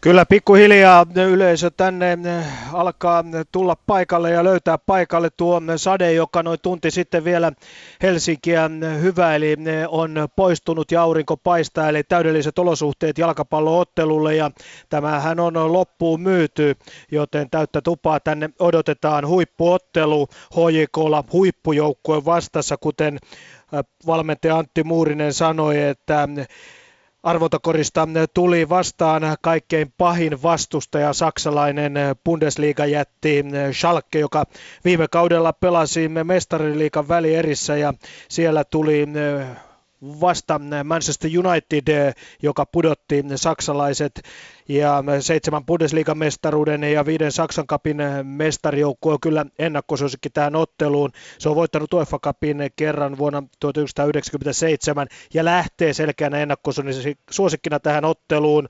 Raul, espanjalaislegenda, ei ole mukana, hän ei matkustanut joukkueen mukana tänne Helsinkiin, mutta Klaas Jan Hunttelarin johdolla varmasti saksalaiset ovat kova pala, eli vajaa puoli tunnin kuluttua kun ottelu alkaa, niin toivotaan HJK:lle parasta.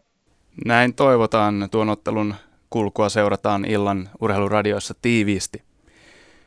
2 maailman parhaaksi jalkapalloilijaksi valittu Ronaldinho palaa Brasilian maajoukkueeseen. Päävalmentaja Mano Menezes valitsi Ronaldinhon Lontoossa 5. syyskuuta pelattavaan maaotteluun Ghanaa vastaan. Edellisen kerran Ronaldinho on edustanut Brasiliaa viime marraskuussa. Viime kesän MM-joukkuessa häntä ei nähty. Tällä hetkellä Ronaldinho pelaa kotimaansa pääsarjassa Flamengon riveissä. Oona Vasko ja Pauliina Polet eivät selviytyneet kilometrin kajakkikaksikon finaaliin Melonnan MM-kisoissa Unkarissa. Suomalaiskaksikko oli välieränsä 4. ja jäi A-finaalista 4 sekunnin kymmenyksen päähän. B-finaaliin jäi myös Niina Itkonen kilometrin kajakkiyksiköissä. Itkonen oli välieränsä 7. Ja kerrotaan vielä, että pesäpalloilija Roope Korhonen on tehnyt 2-vuotisen sopimuksen Sotkamon Jymyn kanssa. Jymykasvatti on pelannut koko pääsarjauransa Sotkamossa. Sotkamo on edelleen mukana taistelussa Suomen mestaruudesta, kun se kukisti Kiteen puolivälierässä voitoin 4-1. Välierässä Jymy saa vastaansa Kouvolan pallonlyöjät. Tästä lähdetään jälleen kohti Arto Terosen isännöimää yleisurheiluiltaa. Näin jatkuu yleisurheiluilta. Tervetuloa jälleen mukaan. Eli täällä on asiantuntijoita vastaamassa kuuntelijoiden kysymyksiin koskien tietysti pian alkavia, ensi viikon lauantaina alkavia Tekun maailmanmestaruuskilpailuja. 13 kerta, kun maailmanmestaruuksista kilpaillaan yleisurheilussa. Tänne suoraan lähetykseen puhelinnumero on 0203 17600. Eli 0203 17600. Ja sitten voisi tietysti myös sähköpostilla lähettää kysymyksiä radio.suomi@yle.fi. Ja otetaanpa heti kysymys tästä. Täällä on puhelimessa Antti Lanamäki. Onko kysymyksessä sama Antti Lanamäki, jonka minä tunnen? Todennäköisesti. Sähän olet mun vanhoja oppilaita. Niinpä. Normaali lyseossa Jyväskylässä olit auskultanttina. Kyllä. No mitä sä haluat kysyä? No askarruttaa pikkusen tämä vammautuneiden lähteminen kisoihin.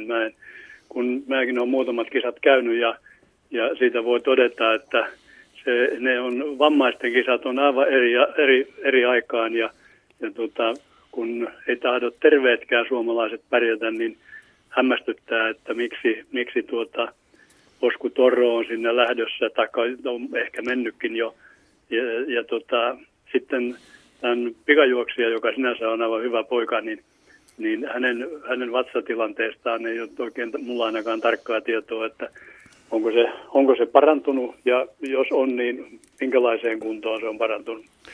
Tämä nyt ensiksi sitten vähän lisää. Joo Antti, tämä on hyvä kysymys, mutta ennen kuin nämä asiantuntijat vastaan, niin ehkä minun on syytä esitellä, ketä täällä on vastaamassa, kun se on jäänyt vähän vähälle, eli Urheiluliiton puheenjohtaja Antti Pihlakoski ja sitten meidän yleurheilun omat asiantuntijat TV:n puolelta Mika Lehtimäki ja uutena Radio Suomeen asiantuntijatehtäviä hoitava Tuomas Raja, joten kukas teistä haluaa, ota Mika siitä kiinni.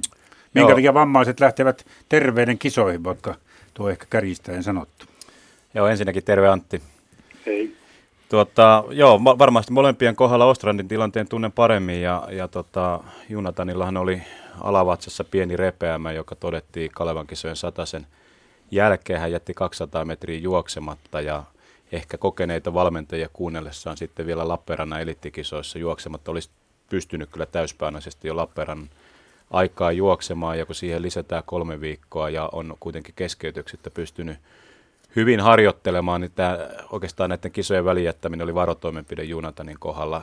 Hänet mä lukisin kyllä Tekun aikaa täysin terveeksi urheilijaksi, vaikka vamma on ollutkin tapetilla. Oskun kohdallahan sitten taas vamma ei tule poistumaan, se on selvä, se on vapaan jalan, eli ei ponnistavan jalan polvessa oleva jänne vamma, joka vaatisi operaatio, mutta operaatiostakaan ei ole takeita, että onko jalka sen parempi operaation jälkeen. Ja tässähän Osku sitten teki erittäin kovaa harjoitusviikon ja kuormitti jalkaa joka tavalla ja totesi, että se on ollut yhtä kipeä silloin talvella, kun hän hyppäsi 2.33. Ja nämä on sillä tavalla tietysti aina vaikeita asioita varmasti päättäjille, enkä tässä pyri päättäjien rooli asettumaakaan, mutta urheilija varmasti on sitten paras itsensä tuomari.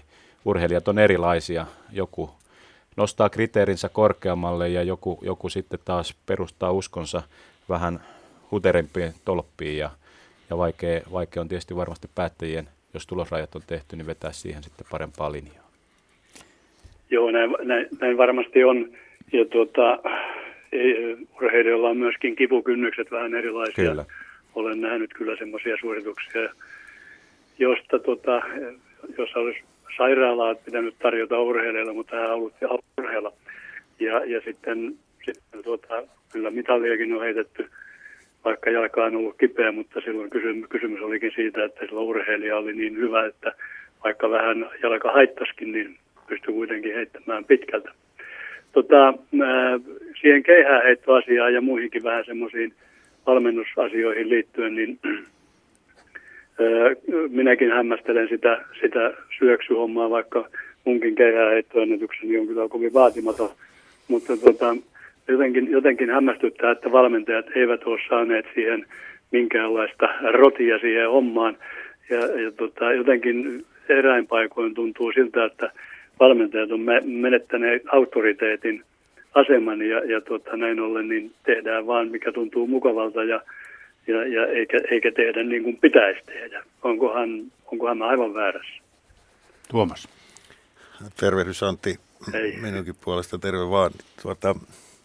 Luulen, että siinä on vähän käynyt myös se, että kun se kaatuilija on ollut tuo Tero, eli Tero, joka meidän yleisurheilumitalit on viime vuosina hoitanut, niin siinä on varmaan tullut sellainenkin ilmiö, että sitä ei oikein syvällisesti kriittisesti ole sitten kaiken kaikkiaan asiaan suhtauduttu, että mitalikaulassa kotiin ja kaatuen, niin se on ehkä siinä osasyy, miksi se on jäänyt sen tarkemmin perkaamatta, mutta niin kuin Mika tuossa sanoi, niin kyllähän tällä hetkellä käydään hyvinkin voimakasta keskustelua siitä asiasta ja siihen varmaan palataan tämänkin vuoden aika monen kertaan.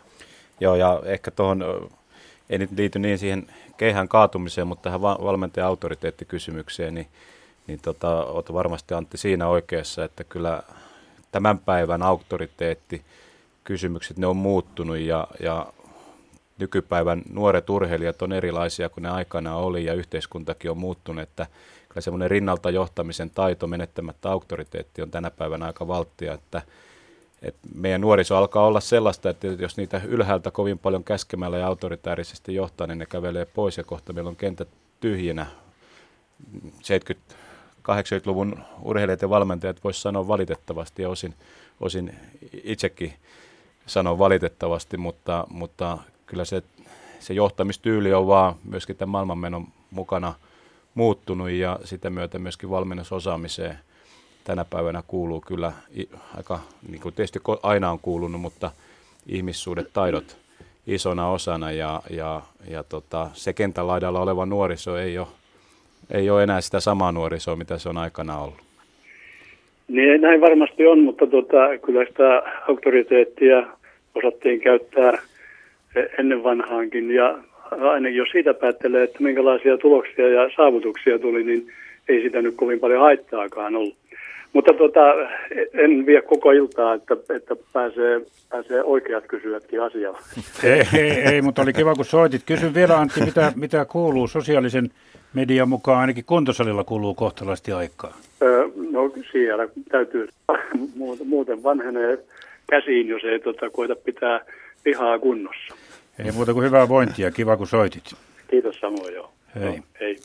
Ja otetaan heti seuraava puhelu, joka liittyy nuorena urheilemiseen. Kari Tiainen Helsingistä. No terve. Terve. Sulla on täällä huima aika tehtynä joskus pienenä poikana. Mitä halusitko tämän kertoa? Niin, no en mä tiedä. Sehän se kysymys on, että vuonna 1966 mä olin 10-vuotias, niin mä 12-vuotiaiden SMS juoksin 1000 metriä. 3:20 ja mä niin kuin ihmettelen, tai tarkoitus oli kysyä tätä, että millaisiin aikoihin nämä nykyään nämä 10-12-vuotiaat juoksee tonnia. Et silloin 10-vuotiaana vuonna 1966 mä tulin SMHP:lle. Paljonhan nykyään mahtaa nämä junnut juosta. Jaa, no sitä nyt yritetään selvittää, onko kellään mitään käsitystä. Tuomas. No kyllä jonkunmoinen käsitys 3.20 kymppisarjassa, niin onneksi olkoon vaan Kari, erinomainen oteraus kyllä. Ja kyllä se olisi kovaa valuttaa edelleenkin vielä niin kehtaisit kyllä kisoihin mukaan lähteä. Eli kyllä se 3:lla alkava luku sille ikäluokalle on, mutta kyllä parhaat siihen aika lailla pintaa pistelee, mutta ihan ani harvat. Eli kyllä täällä lakkia nostetaan sun saavutukselle silloin aikana. Mä muistan sen, kun se joka voitti sen skaban, sen nimi oli Kai Kärkkäinen. Ja... Muistan Kai Kärkkäisen hyvin. Niin, no se Perkkinen voitti mut muutamaa kymmenyksen. Ja hän oli 12-vuotiaasta. Pakko sanoa, jos olet Kaitsu Kärkkäille hävinnyt vaan muutaman kympän, niin sä olit todella lupaava. Okei. Okay. Ja pari vuotta nuorempi. Oulun kyllä tähti. Niin, sun olisi pitänyt vakavasti suhtautua yleisurheiluun ja juoksemiseen ja jatkaa siitä sitten oikein tosissaan. No, olit ainakin lapsitähti. Niin, no, millainen lapsitähti mä oon. Nyt mä oon 55-vuotias, melkein sokeen, niin kävis Tokiksen maratonin vetää tuossa toukokuun lopussa 3:01. Okei, mä en puhu enempää. Mun ainoa saavutus on, että on pystynyt juoksemaan Cooperin testin samaan aikaan kuin Lasse Vireen, eli 12 minuuttia. Niin, se kestää yhtä kauan. Okei, kiitoksia soitosta. Jatketaan tätä iltaa. Kiitos paljon. Moi. Eli tänne pääsette vielä osallistumaan. Yleisurheiluiltaa jatkuu tuonne kello 20 suoraan lähetykseen. Puhelinnumero on 0203 17600, eli 0203 17600. Ja kysymyksiä voi lähettää myös sähköpostitse radio.suomi@yle.fi. Ja meillä on jo seuraava puhelu, joka Rauno Keltanen Joensuusta. Sinua askarruttaa se, että onko urheilusta tullut liian vakavaa. No, hyvää iltaa. Hyvää iltaa. Toimittaja puhuu tästä vakavuudesta. Että mä olen miettinyt monta kertaa tässä suomalaisten huonoa menestystä ja ihmetellyt sitä, että mikä siinä voisi olla takana. Ja mä epäilen sitä, että on unohdettu urheilun lähtökohta. Sehän on leikkiä. Homo ludens, leikkivä ihminen, ilmenee urheilussa. Juoksenko paremmin kuin sinä ja kilpaillaan leikkimielellä, mutta tänä päivänä tuntuu siltä, että pikemminkin halutaan tyrmätä vastustaja ikään kuin nyrkkeilykilpailussa. Raha ratkaisee. Ja yleitön julkisuus esimerkiksi Ylen urheiluuutisoinnissa. Ja kun kuuntelee urheilijoiden puhetta, niin ne tuntuu menevän töihin ja niin edelleen. Jotenkin tuntuu siltä, että urheilu on mennyt väärille urille. Se on liian vakavaa ja työkeskeistä, kun pitäisi vähän rentoutua ja ajatella sitä, että ei tämä nyt ole koko elämän keskipiste. Niin. Mitäs tällaista pohdiskelen ja toivon, että siellä tekussa menisi vähän paremmin ja ei hampaa tirvissä. Tätähän me kaikki toivomme. Mitäs asiantuntijat sanovat, onko urheilu, huippu-urheilu jo liiankin vakavaa? Rauno Keltanen tuossa jo vastasi kyllä itsekin, minkä takia se on. Siihen liittyy paljon tämmöisiä taloudellisia seikkoja ja ammattia ja tällaista. Antti Pihlakoski. Niin, varmaan niitäkin, mutta kyllähän tietysti jos tekee 10 vuotta töitä tiukalla asenteella ja antaa ikään kuin elämänsä urheilulle, niin kyllähän se silloin ihan vakavasti otettava harrastus on, mutta Vallukonainen, josta oli puhetta, taisi sanoa, että urheilu on elämän tärkeä sivuasia ja sellaisena se ehkä pitäisi kuitenkin olla, että on aika, jolloin keskitytään siihen täysillä, mutta kuitenkin muistaen, että elämässä ehkä sittenkin syvimmiltä on tärkeämpi asia. Ja se, mikä on hirveän tärkeä, on se ilo, että kyllä urheilusta pitää tulla iloa, että niin se pitää se homma hoitaa, että se on ilo itselle ja siitä nauttii. Ja kun nyt esimerkiksi menen tuonne ja tapaan joukkueen, niin kyllä mä yritän omalta osaltani sanoa, en heitä kyllä paljon siellä häiritse, mutta on se, että nauttikaa siitä tilanteesta. Että älkää menkö sinne ajattelemaan, että tämä on nyt semmoinen hornankattila, vaan niin nauttikaa siitä tilanteesta, että sitä ei monelle tämmöistä hienoa mahdollisuutta suoda nauttia täpötäydestä salista ja nauttia enemmän. Ja mä luulen, että silloin kun semmoisen fiiliksen saa, että se on niin kuin nautinto päästä sinne iso yleisö eteen, niin silloin tuota... Silloin jos leikki unohtuu, voinko kommentoida niin silloin ihminen pelkää ja urheilija pelkää myös häviämänsä. Näin se varmasti on. Oliko Tuomaksella tähän lisättävää? Niin kyllä kaiken kaikkiaan tuo iloisuus urheilussa, niin sen se olisi näkyvä kaikkialla. Siihen tässä viitattu, että se on täyspäiväistä kovaa työtä, mihin itsekin viittasit, että parhaisiin mahdollisiin tuloksiin päästäisiin, mutta siihen, jos se pilke silmäkulmaan saadaan mukaan, niin se on varmaan ihan suomalaisessa yleisurheilussa tärkeä asia, että minusta tuntuu, että yleensäkin keskustelussa ehkä Suomen maassa niin saadaan vähän liikaakin keskittyä siihen vikojen ja surkeuden etsimiseen ja mennään sitä kautta sinne vakavan keskustelun puolelle. Et yleensä jos ajatellaan hyvää tulostakin, niin minusta tuntuu, että joskus termit kiva ja kova asettaa vähän niin kuin vastakkain. Kyllä samaan aikaan, kun voidaan harjoitella äärimmäisen kovaa, niin se voi olla nautinnollista touhua ja tätä tämmöistä iloisuuden leimaa siihen keskusteluun, semmoista raikkauden leimaa toivoisin, että ei olla aina vaan kaivamassa, josko sieltä joku murhe löytyisi ja päästä siihen tökkimään, että sellaiseen... Ja vastustajaa iskemään, että aivan. Jos saadaan pesäpallomailat käteen, niin tulkitaan niiden käyttötarkoitus väärin. Joo, sellaista se on. Mikalla oli vielä tähän. Niin, tähän vaan sitä, että aika monta kertaa itse tuolla joukkueen sisällä valmentajana olleena, niin se joukkueen ilmapiiri on äärimmäisen tärkeä ja myöskin ensimmäiset suorittajat kisoissa, vaikka yksilöurheilusta onkin kysymys.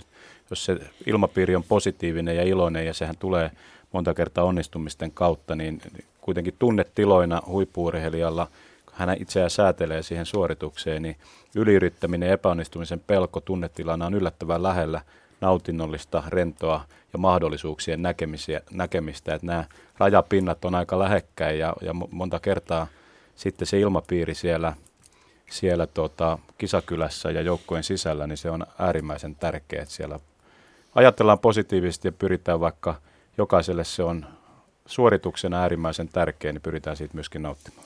Tästä on tulossa pidempikin keskustelu. Tuomas haluaa lisätä vielä. Niin tavallaan, että vaikka yksilösuorittamista on kysymys, niin on hienoa, jos yleisurheilujoukkuessakin on persoonia, jotka omalla hahmollaan luo sitä hyvää ilmapiiriä ja sitä kautta tartuttaa sitä kaikkia ja saadaan sinne se hyvä henki, hyvä meininki päälle, niin se saattaa kantaa yllättävän paljon suorituksesta toiseen. Eli tämä on hyvin oleellinen asia. Joo, siis mä ajattelen sitä niin, että leikkiä urheilijan täytyisi muistaa niin kuin päivittäin myöskin niin kuin katsoa sitä siltä näkökulmalta. Ja silloin se harjoittelukin varmaan tulee ihan toiselle tasolle. Mutta jos on koko ajan sitä, että mä menen töihin, niin mä luulen, että ollaan väärässä.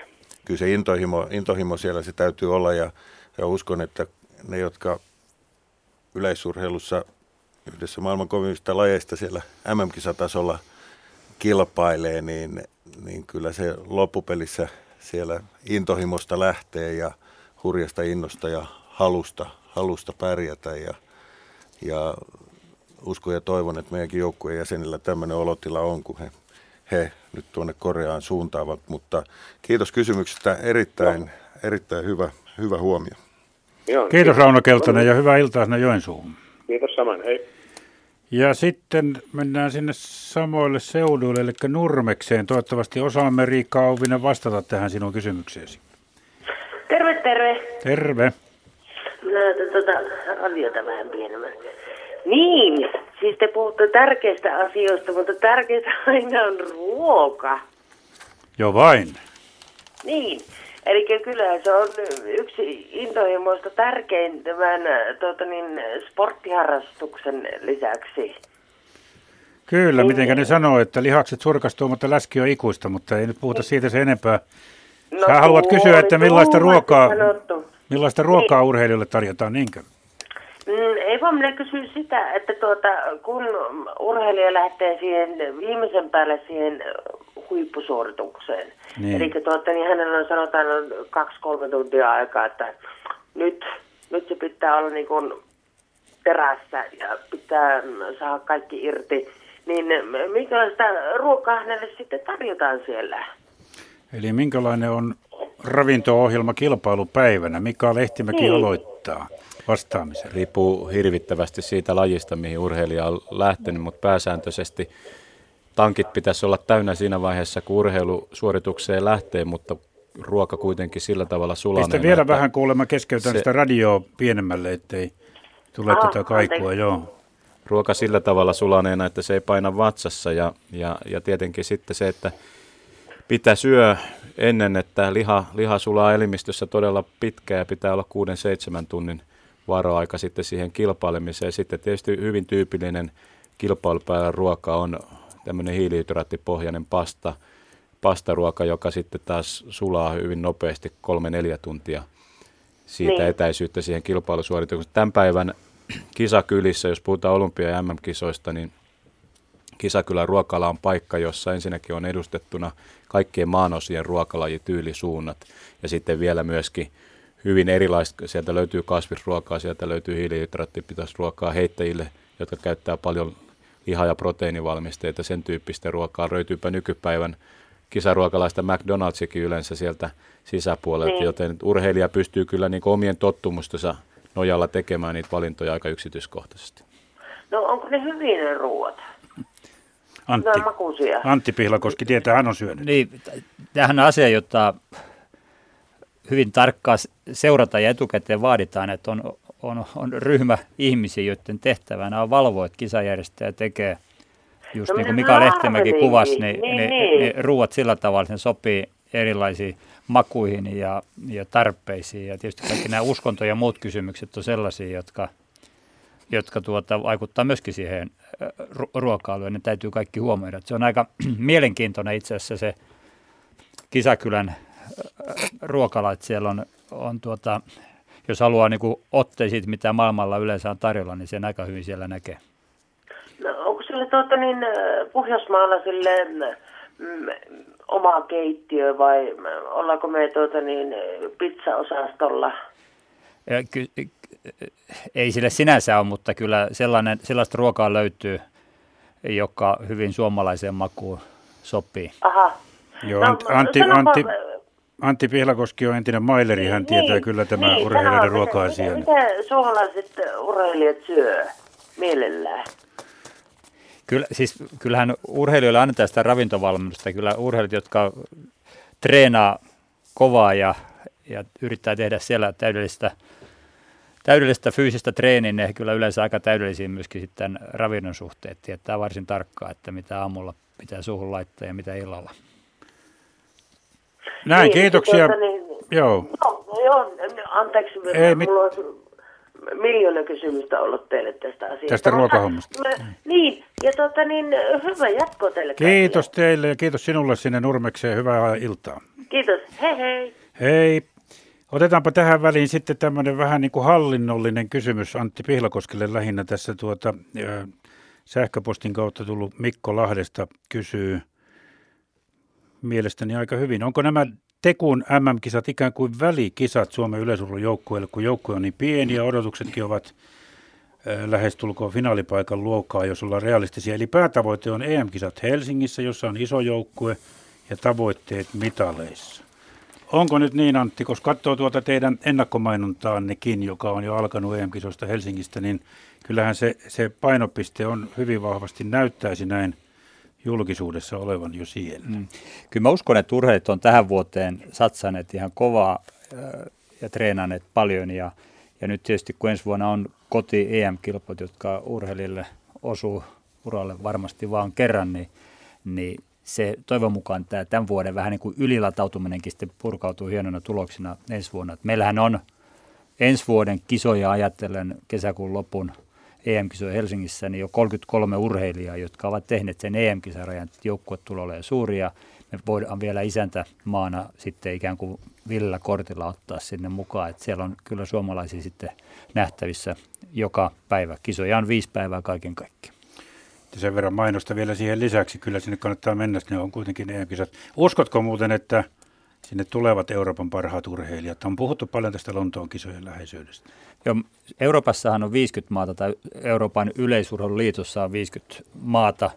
Israel, joka ei muuten kuulu Eurooppaan, niin on kuitenkin Euroopan yleisurheiluliiton jäsen ja mukana myöskin. Ja yksimielinen päätös tehtiin siitä, että EM-kisoja ruvetaan järjestämään 2 vuoden välein, ja siinä yksi painavimmista syistä on se, että Eurooppa on menettänyt, niin kuin sanotaan, markkinaosuuttaan yleisurheilussa, että vielä parikymmentä vuotta sitten niin 60 jopa 70% MM-kisojen tai olympialaisten mitaleista tuli Eurooppaan, ja nyt Berliinissä 2009 enää 37% ja juoksupuolella niin kuin alle 20% miesten matkolla eurooppalaisia finaalisteja on tosi vähän, ja se kyllä tietysti tarkoittaa sitä, että kiinnostus yleisurheiluun kohtaan laskee, jollei omat urheilijat menestyi ja vaikuttaisi vähän siltä, että urheilijat on tämän huomannut ja satsaa enemmän sitten sellaisen EM-kisa vuoteen ja toisaalta myöskin yleisö tuntuu olevan kiinnostuneempi EM-kisoista kuin MM-kisoista, että kun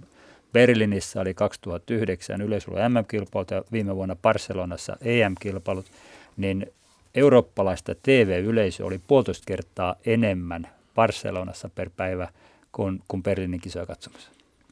Mika? Joo, ja ihan jo siitä lähtökohdasta, että jos ajatellaan olympia- ja MM-tasoa yleisurheilussa, meillä on 4 urheilijaa 2000-luvulla, jotka on pystynyt mitalitasoiseen saavutukseen, ja se on realismia ja todellisuutta suomalaisessa yleisurheilussa, että ne on yhden käden sormissa ne toivot, jotka realistisesti tavoittelee MM-tasolta tai olympiatasolta mitalia. Ja sitten kun tulee Euroopan mestaruuskisatasolla, niin tämä suppilo levenee sekä lajikirjossa että urheilijoiden määrässä, ja esimerkiksi ratalajit on aivan erilaisessa asemassa, kun tulee Euroopan mittakaava, ja se on mahdollisuus suomalaiselle yleisurheilulle, ja se on erittäin tärkeä Euroopan mestaruuskisojen asema ajatellen meidän urheilijoiden motivoituneisuutta arvokisoja kohtaan, ja kyllä se varmasti on myöskin jatkossa se karu todellisuus, että meillä muutama maailmantähti on sellaisia urheilijoita, jotka tähtää olympia- MM-tasolle, ja sitten huomattavasti suuremman porukan esiintymisareena ja menestymisareena on Euroopan mestaruuskisataso. Antti. Ja vielä, jos otetaan esimerkiksi Englanti, niin vielä viikko sitten, niin Englanti, jolla on kuitenkin aikamoinen perinne juoksussa, niin vain yksi miesjuoksija oli tehnyt A-rajan.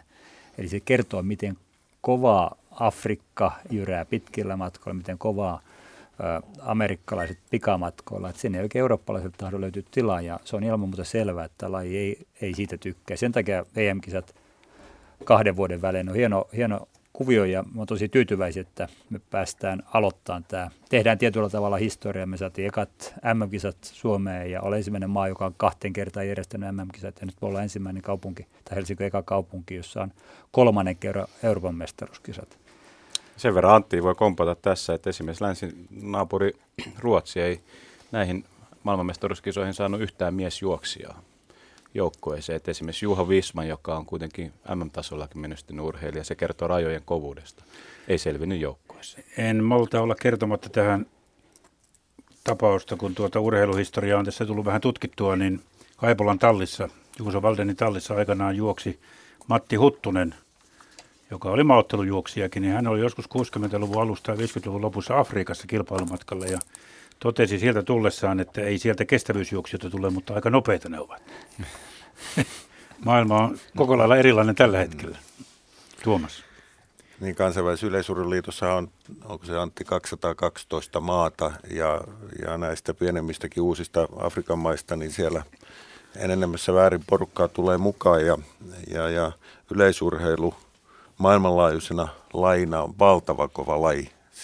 Sinne ei todellakaan noin vaan lähdetä mitaleita napsimaan.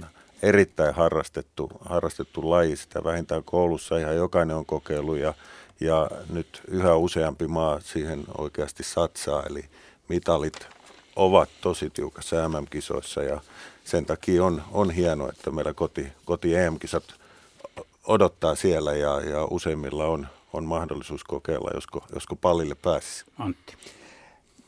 Usein kuulee sanottavan, tai ei nyt hirveän usein, mutta kuitenkin, että kyllähän Suomi nyt keihässä pärjää, kun sitä ei missään päin muualla maailmaa heitetä, niin voisi heittää tietokilpailukysymyksen, että monessako maassa maailmassa miesten nykykeihällä maan ennätys on 80 metriä tai parempi, ja kaikki oikein arvanneiden kesken, niin arvomme EM-kisalippupaketin, EM-kisalipunmyynti on käynnissä, mutta nyt voi omalle saada se ilmaiseksi hyvällä tietämyksellä.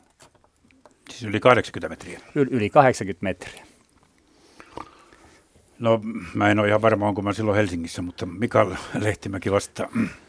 Jaa, veikata täytyy jos Suomen 100 metrin ennätys on maailman maitten joukossa 77. Eli 76. valtiossa, josta on 100 kovempaa, niin kyllä niitä keihässäkin 80 maita löytyy aika liuta. Mä vaikkaan, että 38. Vai miten se, Antti, olisi? Pannaanko kuulijoille kuulijoille kisakäyntiin ja ensimmäinen, joka vetää nappi osuman, niin se on se lippupaketti. Onko se teknisesti mahdollista, Arto? No tuonne nettiin, jos pystyy, mutta se ei ole kilpailuviranomaisten suositeltava tapa, joten emme kyllä sitä tee. Mikapanit on 36. Jos... Mä voin sanoa, mä sanon 58. 38 mä sanoin. Niin, ai sulla oli 38, mä katsoin aika lähelle meni, mä piirsin tähän 36. Joo, niitä maita on 48. No mä olin aika maalilla. Ja vielä jokunen aika sitten talviolympialaisissa oli 5-60 maata, eli esimerkiksi viime Berliinin MM-kisossa, niin keihän mitalithan meni 3 eri maan osa, että kyllä nämä vaan on varsin kilpailtuja lajeja. Kyllä, me otetaan puhelu välillä. Väinö Järvenmäki, tervetuloa mukaan lähetykseen. Joo, kiitos. Sinulla on minun mielestäni mielenkiintoinen kysymys. Joo, mua askarruttaa semmoinen asia, se koskee tietysti niin kuin tätä Daegua tai miten se lausutaan. Daegu, se on täällä Yleisradiossa. Niin, ja muitakin kenttiä, että mistä syystä ratajuoksut juostaan yleensä aina vasta päivään. Mikä se tausta sille asialle on? Olen sitä niin kuin joiltakin urheilumiehiltä kysellyt tässä ja en ole koskaan saanut siihen oikein vastausta, että mikä se on se tausta. Itse olen ihan penkkiurheilija, että en niin kuin ole mitenkään asiantuntija, mutta mikä sen tausta on, että ratakierrokset tai yleensä radalla juostavat matkat juostaan niin kuin vastapäivään, ne on pääsääntöisesti. Jaa, minä olen joskus kuullut sen, että aikanaan juoksijoille on opetettu, että joka 100 metrin päästä täytyy kääntyä vasempaan, mutta ehkä se ei ole se selitys. Antti. Täällä on 4 hölmistynyttä miestä osoittaa vaan, miten fakkiutuneena me ollaan, kun ei tällaista peruskysymystä ole koskaan osattu miettiä. Toisaalta ajattelen, jos Atena-reissulla käytiin siellä vanhalla stadionilla ja siellä se jo tuntuu kurvi olevan samoin päin, että kyllä silloin pitkät juuret ja sieltä se jostain juontaa juurensa. Onko se vaan, että jo antiikin aikana on vaan joku viisas päättänyt, että näin päin lähdetään kiertelemään. Ja perinne sitten vie mennessä. Että olisiko tämä sattumaa, mutta ehkä tähän jossain vaiheessa löytyy vastaus, mutta ei ainakaan näytä tältä porukalta irtoavan. Emme tiedä. Hyvä kysymys. Ennen vanhaa viisasten kerhosta olisi saanut ison palkkio.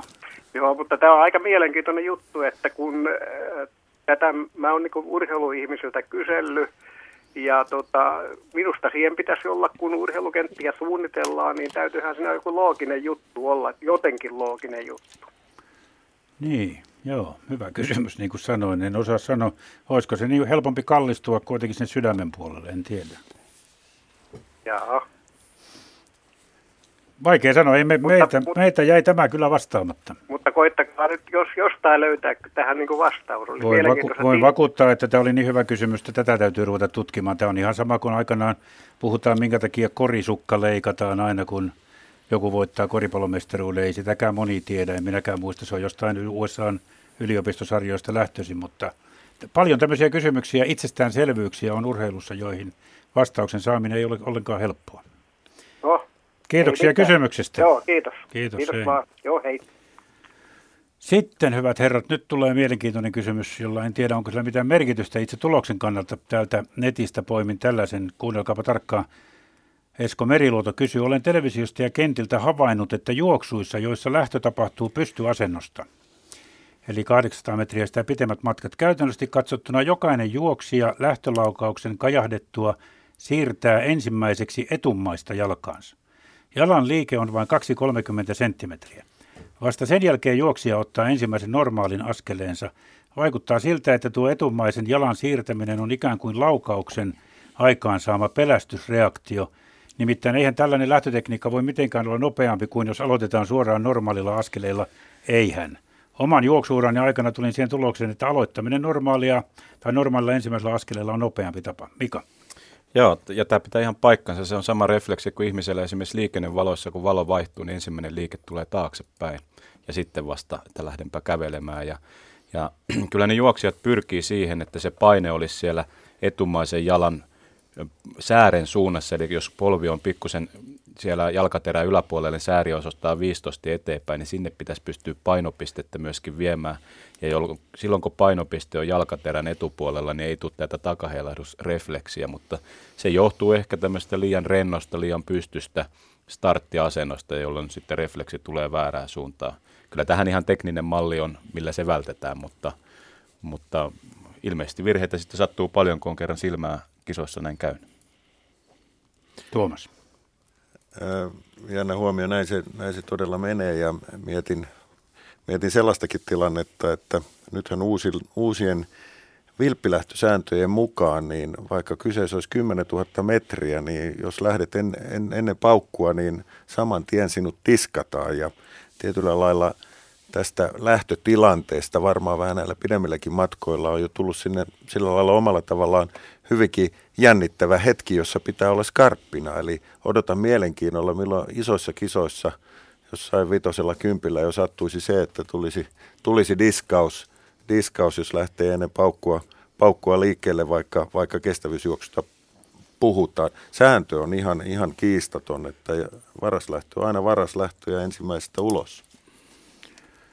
Okei, ja sitten me saimme vastauksen muuten ainakin Tiedelehden asiantuntijan vastauksen tähän, että miksi mennään vastapäivään, eli käännytään aina vasempaan. Luenpa sen tästä. Vastapäivään kiertäminen on lähtöisin antiikin olympialaisista, kuten monet muutkin nykyurheiluun liittyvät säännöt ja käytännöt. Antiikin aikaan pitkät matkat juostiin edestakaisin stadionin mittaisella suoralla, joka oli yleensä 192 metriä. Suoran molempiin päihin lyötiin tolpat, jota piti kiertää niin monta kertaa kuin juoksumatka edellytti. Ja sitten tässä on vielä niin kuin perusteltu sitä niin, että myös antiikin valjakkoajoissa rata kierrettiin vastapäivään syynä. Tähän lienee ollut se, että vahvin, kestävin ja nopein hevonen sijoitettiin valjakon oikeaan laitaan. Oikeakätisen ohjastaan oli näin helpompi hallita valjakkoa. Samalla saatiin se etu, että valjakko pystyi maksimaaliseen vauhtiin, koska ulkoreuna eli pisin matka tuli vahvimpien hevosten kontolle. Täysin aukottomasti ei vastapäivään kiertämisen sääntöä ole kuitenkaan noudatettu. Helleenisen kulttuurin kehdossa Atenassa syyllistyttiin poikkeamaan vuonna 1906. Silloin pidetyssä olympialaisten välikisoissa ainakin 800 metrin loppukilpailu juostiin todistettavasti myötäpäivään. Aika hyvä juttu. Selvisi näin nopeasti. Kiitos. Sitten otetaan netistä edelleen tai täältä sähköpostista mittaukseen liittyvä. Mehän puhuimme tuosta keihäheiton mittauksesta, että siinä on siirrytty sentin tarkkuuteen, mutta täällä on tullut tämän tyyppinen kannanotto, että yliastuminen pilaa monta hyvää hyppyä kolmiloikassa ja pituudessa. Miksi hyppyä ei mitata optisesti oikeasta ponnistuskohdasta, vaan lankulta? Tehdään esimerkiksi 0,5 metriä pitkä ponnistusalue, johon jää ponnistusjälki ja mitataan siitä. Miksi ei? Näin kysyy Mikko Heikkilä Lappeenrannasta. Antti. Tuo on nykyään teknisesti siis mahdollista, että voitaisiin mitata ihan itse asiassa millilleen hypyt, ja nythän on tutkinnassa siis tällainen kuvantamiseen perustuva mittausjärjestelmä, jossa oikeastaan silmänräpäyksessä melkein tulee se oikea hypyn mitta. Ja meillähän on juniorisarjoissa olemassa tämmöinen metrin ponnistusalue, josta ponnistetaan, että ei olla niin tiukkoja ton suhteen. Toi on yksi asia, jota voi pohtia myöskin sillä tavalla, että voidaan spekuloida sitä, että kenellä oli oikeasti pisin hyppy ja kenellä oli sen nykysäännön mukaan pisin hyppy. Että kaikkea tällaista voidaan tehdä, mutta yksi osa sitä taitoa varmaan, joka hyppäämiseen liittyy ja harjoitteluun liittyy, on se, että osuu siihen lankulle oikein. Ja kyllä se ehkä sitten kuitenkin, jos ajatellaan kilpailua laajemmin, niin sitä tekniikkaa, joka siihen tarvitaan, niin sitä ei ihan joka kentältä löydy, ja sen takia tämä nykyinen systeemi varmaan voi olla pitkään. Tämä riitti tästä. Otetaan sitten tässä vielä 15 minuuttia. Meillä on tämä yleisurheiluiltaa jäljellä, ja asiantuntijoinahan täällä ovat Suomen Urheiluliiton puheenjohtaja Antti Pihlakoski ja Yle Urheilun tekun kisoihinkin matkustavat asiantuntijat Mika Lehtimäki ja Radio Suomen Tuomas Raja. Otetaan puhelu Pertti Saliin. Sinulla on kysyttävää. Joo, haluaisin tämmöistä asiaa vähän tiedustella, kun itsekin on joskus 4-50 vuotta sitten niin ollut kova kilpaurheilija, ja siihen aikaan niin pidettiin aika ehdottomana semmoista sääntöä, että urheilijan niin kuin elämään ei mahdu alkoholi, ei tupakka eikä muutkaan vastaavalliset aineet. Ja tänä päivänä kun katsoo kansainvälistäkin niin tasoa, niin suomalainen taso on jäämässä niin kuin jälkeen ja tulokset niin kuin heikkeni ja ei oikein pärjätä siellä, niin onko tänä päivänä kuinka tiukka ja ehdoton toi katsantokanta tämän päivän huippu-urheilijoilla siihen, että tällaiset aineet, jotka siihen aikaan todettiin, että ne heikentää suoritusta ja tuloksia, niin ollaanko tänä päivänä vielä samaa mieltä ja kuinka pitkälle niin kuin tässä ollaan ehdottomalla linjalla?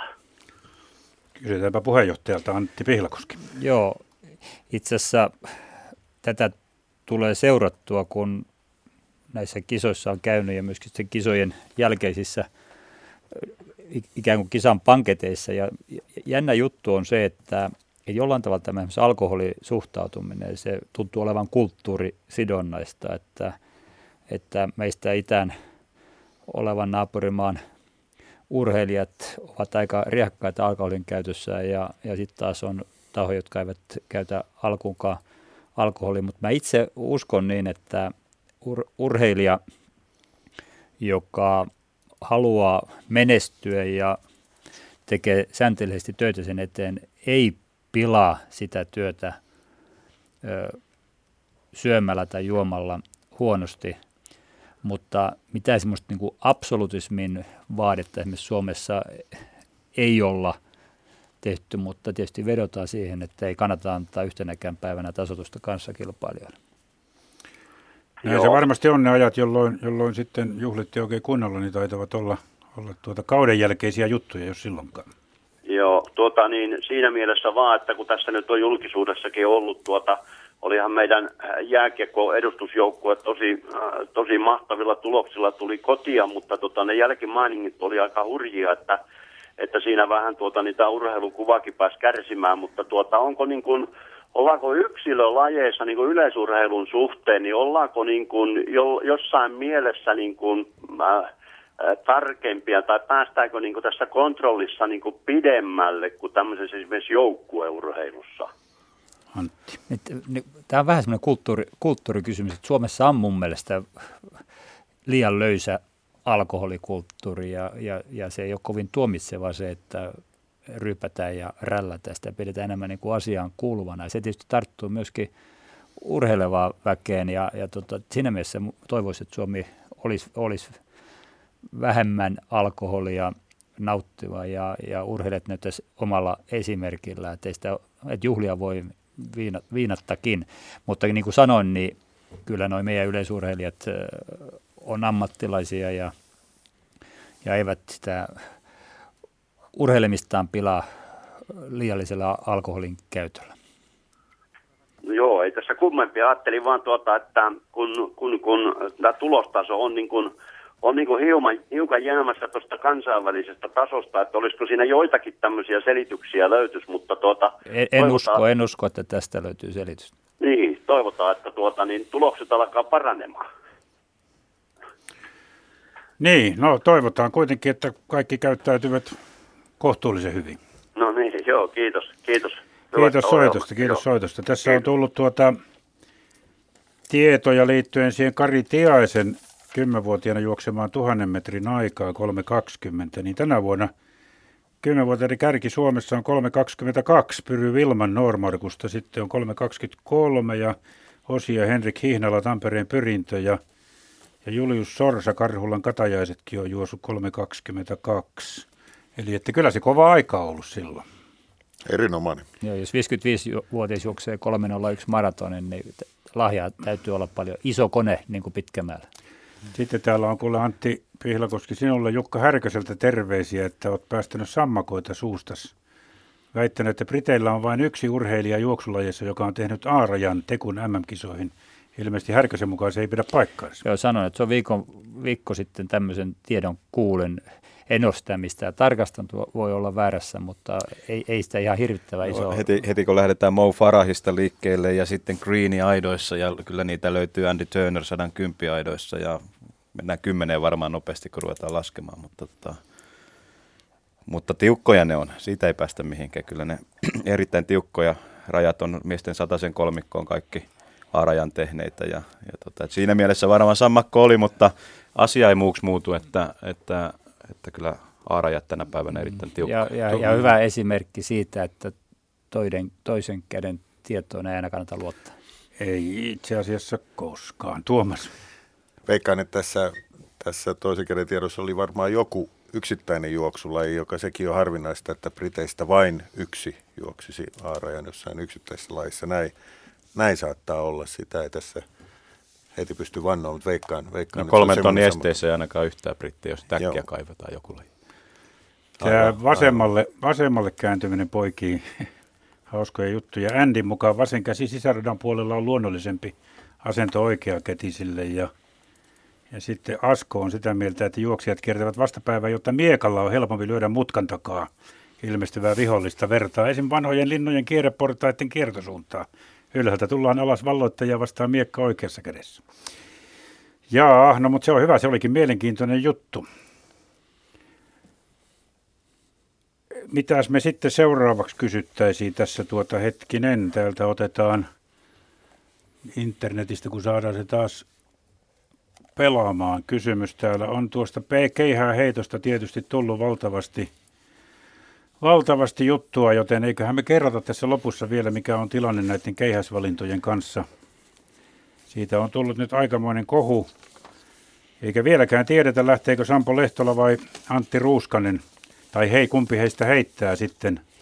Lehtolahan on sinne jo lähtenyt ja on varmasti paikalla sitten, mutta onko hän varamies vai varsinainen kilpailija? Oikeusturvalautakunta tutkii asiaa. Antti Pihlakoski, mikä on tilanne juuri tällä hetkellä? Siis on valitettu siitä päätöksestä, jonka Suomen Urheiluliiton hallitus valmennusjohtajaesityksestä viime lauantaina teki. Ja urheiluoikeusturvalautakunta käsittelee valitusta, johon mekin sitten on lausunto Suomen Urheiluliitona annettu, ja tämä käsittely lienee tiistai-aamupäivällä, ja se, mikä päätös siellä tehdään, siihen on kaikkien tahojen tyytyminen. Eli se tarkoittaa sitä, että jos päätös on Antti Ruuskasen valitsemisen puolesta, niin Suomen Urheiluliitto toimii tällä tavalla? Kyllä vaan, ja Antti Ruuskanen on tervetullut kisakoneeseen jo nyt. Eli olemme tehneet sen päätöksen, että kun kuitenkin on aarajan tehneestä urheilijasta kysymys, niin haluttaisiin varamies paikalle itse kisapaikkakunnalle. Ihan senkin takia pitää aika eroon adaptoitua ja ilmastoon adaptoitua. Ja jos nyt kävisi niin, että se heittäjä nimi vaihtuisi, niin siellä olisi varamies valmiina. Mutta mä kyllä uskon, että näiden kriteereiden pohjalta, jolla valinnat on tehty, niin tämä valinta on ollut se, mikä se on, ja se pysyy. No sitä voidaan varmaan tarkentaa. Täällä on semmoinenkin kysymys, että tapahtuuko tässä nyt samanlainen valinta kuin Harri Haataisen kohdalla Barcelonaan? Se on itse asiassa paljon ollut puhetta siitä, että yhden heiton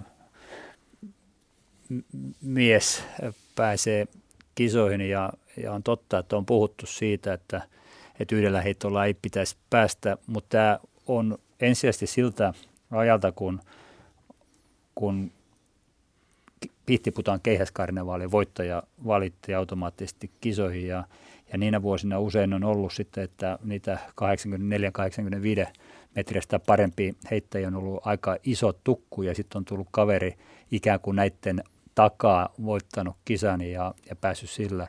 Tänä vuonna tilanne oli siinä mielessä erilainen, että niitä maailmantason keihäskaaria tuli varsin vähän, ja koko ajan paine lisääntyi siihen, että viimeinen kisa tulee, joka on siis lähinnä valintahetkeä ja lähinnä siis kisoja, että sen merkitys kasvaa.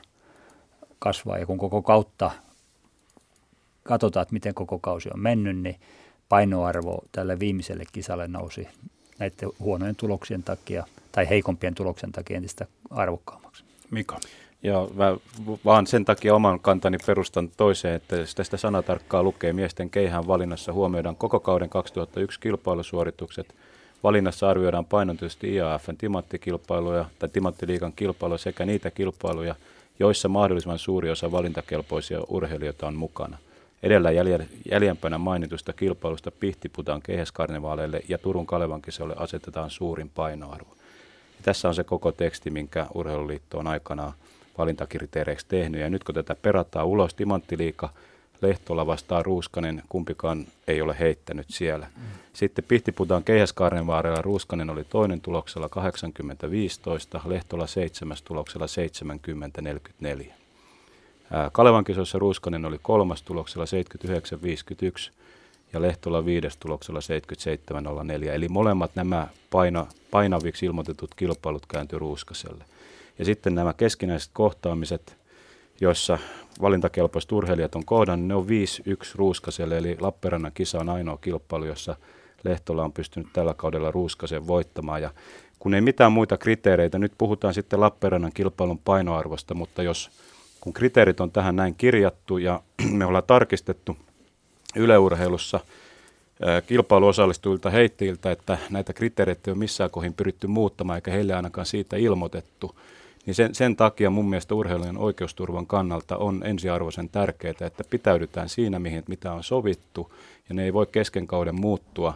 Et jos puhtaalta pöydältä olisi valinnat tehty, että mitään ei olisi kirjoitettu mihinkään ylös, niin silloinhan olisi tehty mielipide- tai näkemysvalinta, ja silloin Lehtolan valinta olisi viimeisen kilpailun huikealla hyvällä heitolla ollut minun mielestä erittäin perusteltuakin ja jopa hyväksyttävissä, mutta jos yhteisesti sovitaan pelisäännöt, niin silloin mun mielestä niistä ei voi yhtäkkiä lipsua pois.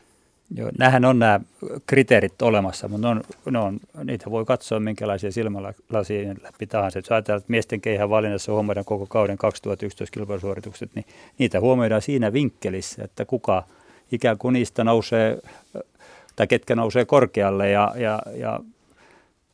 siinä mielessä Lehtola on maailmantilastossa 18 ja Ruuskanen on 27. Mutta jos huomioidaan koko kautta, niin kilpailut on 5-1, toinen on heittänyt 4 kertaa yli 80 metriä ja toinen vain yhdessä kilpailussa. Nimenomaan tämä koko kauden huomioiminenhan tässä on se Ruuskasen valta. Niin, mutta tätä voidaan lukea myöskin, että huomioidaan koko kausi eikä pelkästään sinänsä vaan pelkästään yhtä kisaa, vaan koko kautta siihen, mikä tulee, ja yhdelle heitolle tulee mikä tulee tilasto.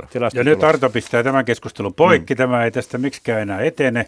Toivotaan, ettei oikeusturvalautakunta ikinä enää valitse tai jätä valitsematta suomalaisia urheilijoita. No, se on yhteinen toivo. Otetaan viimeinen puhelu.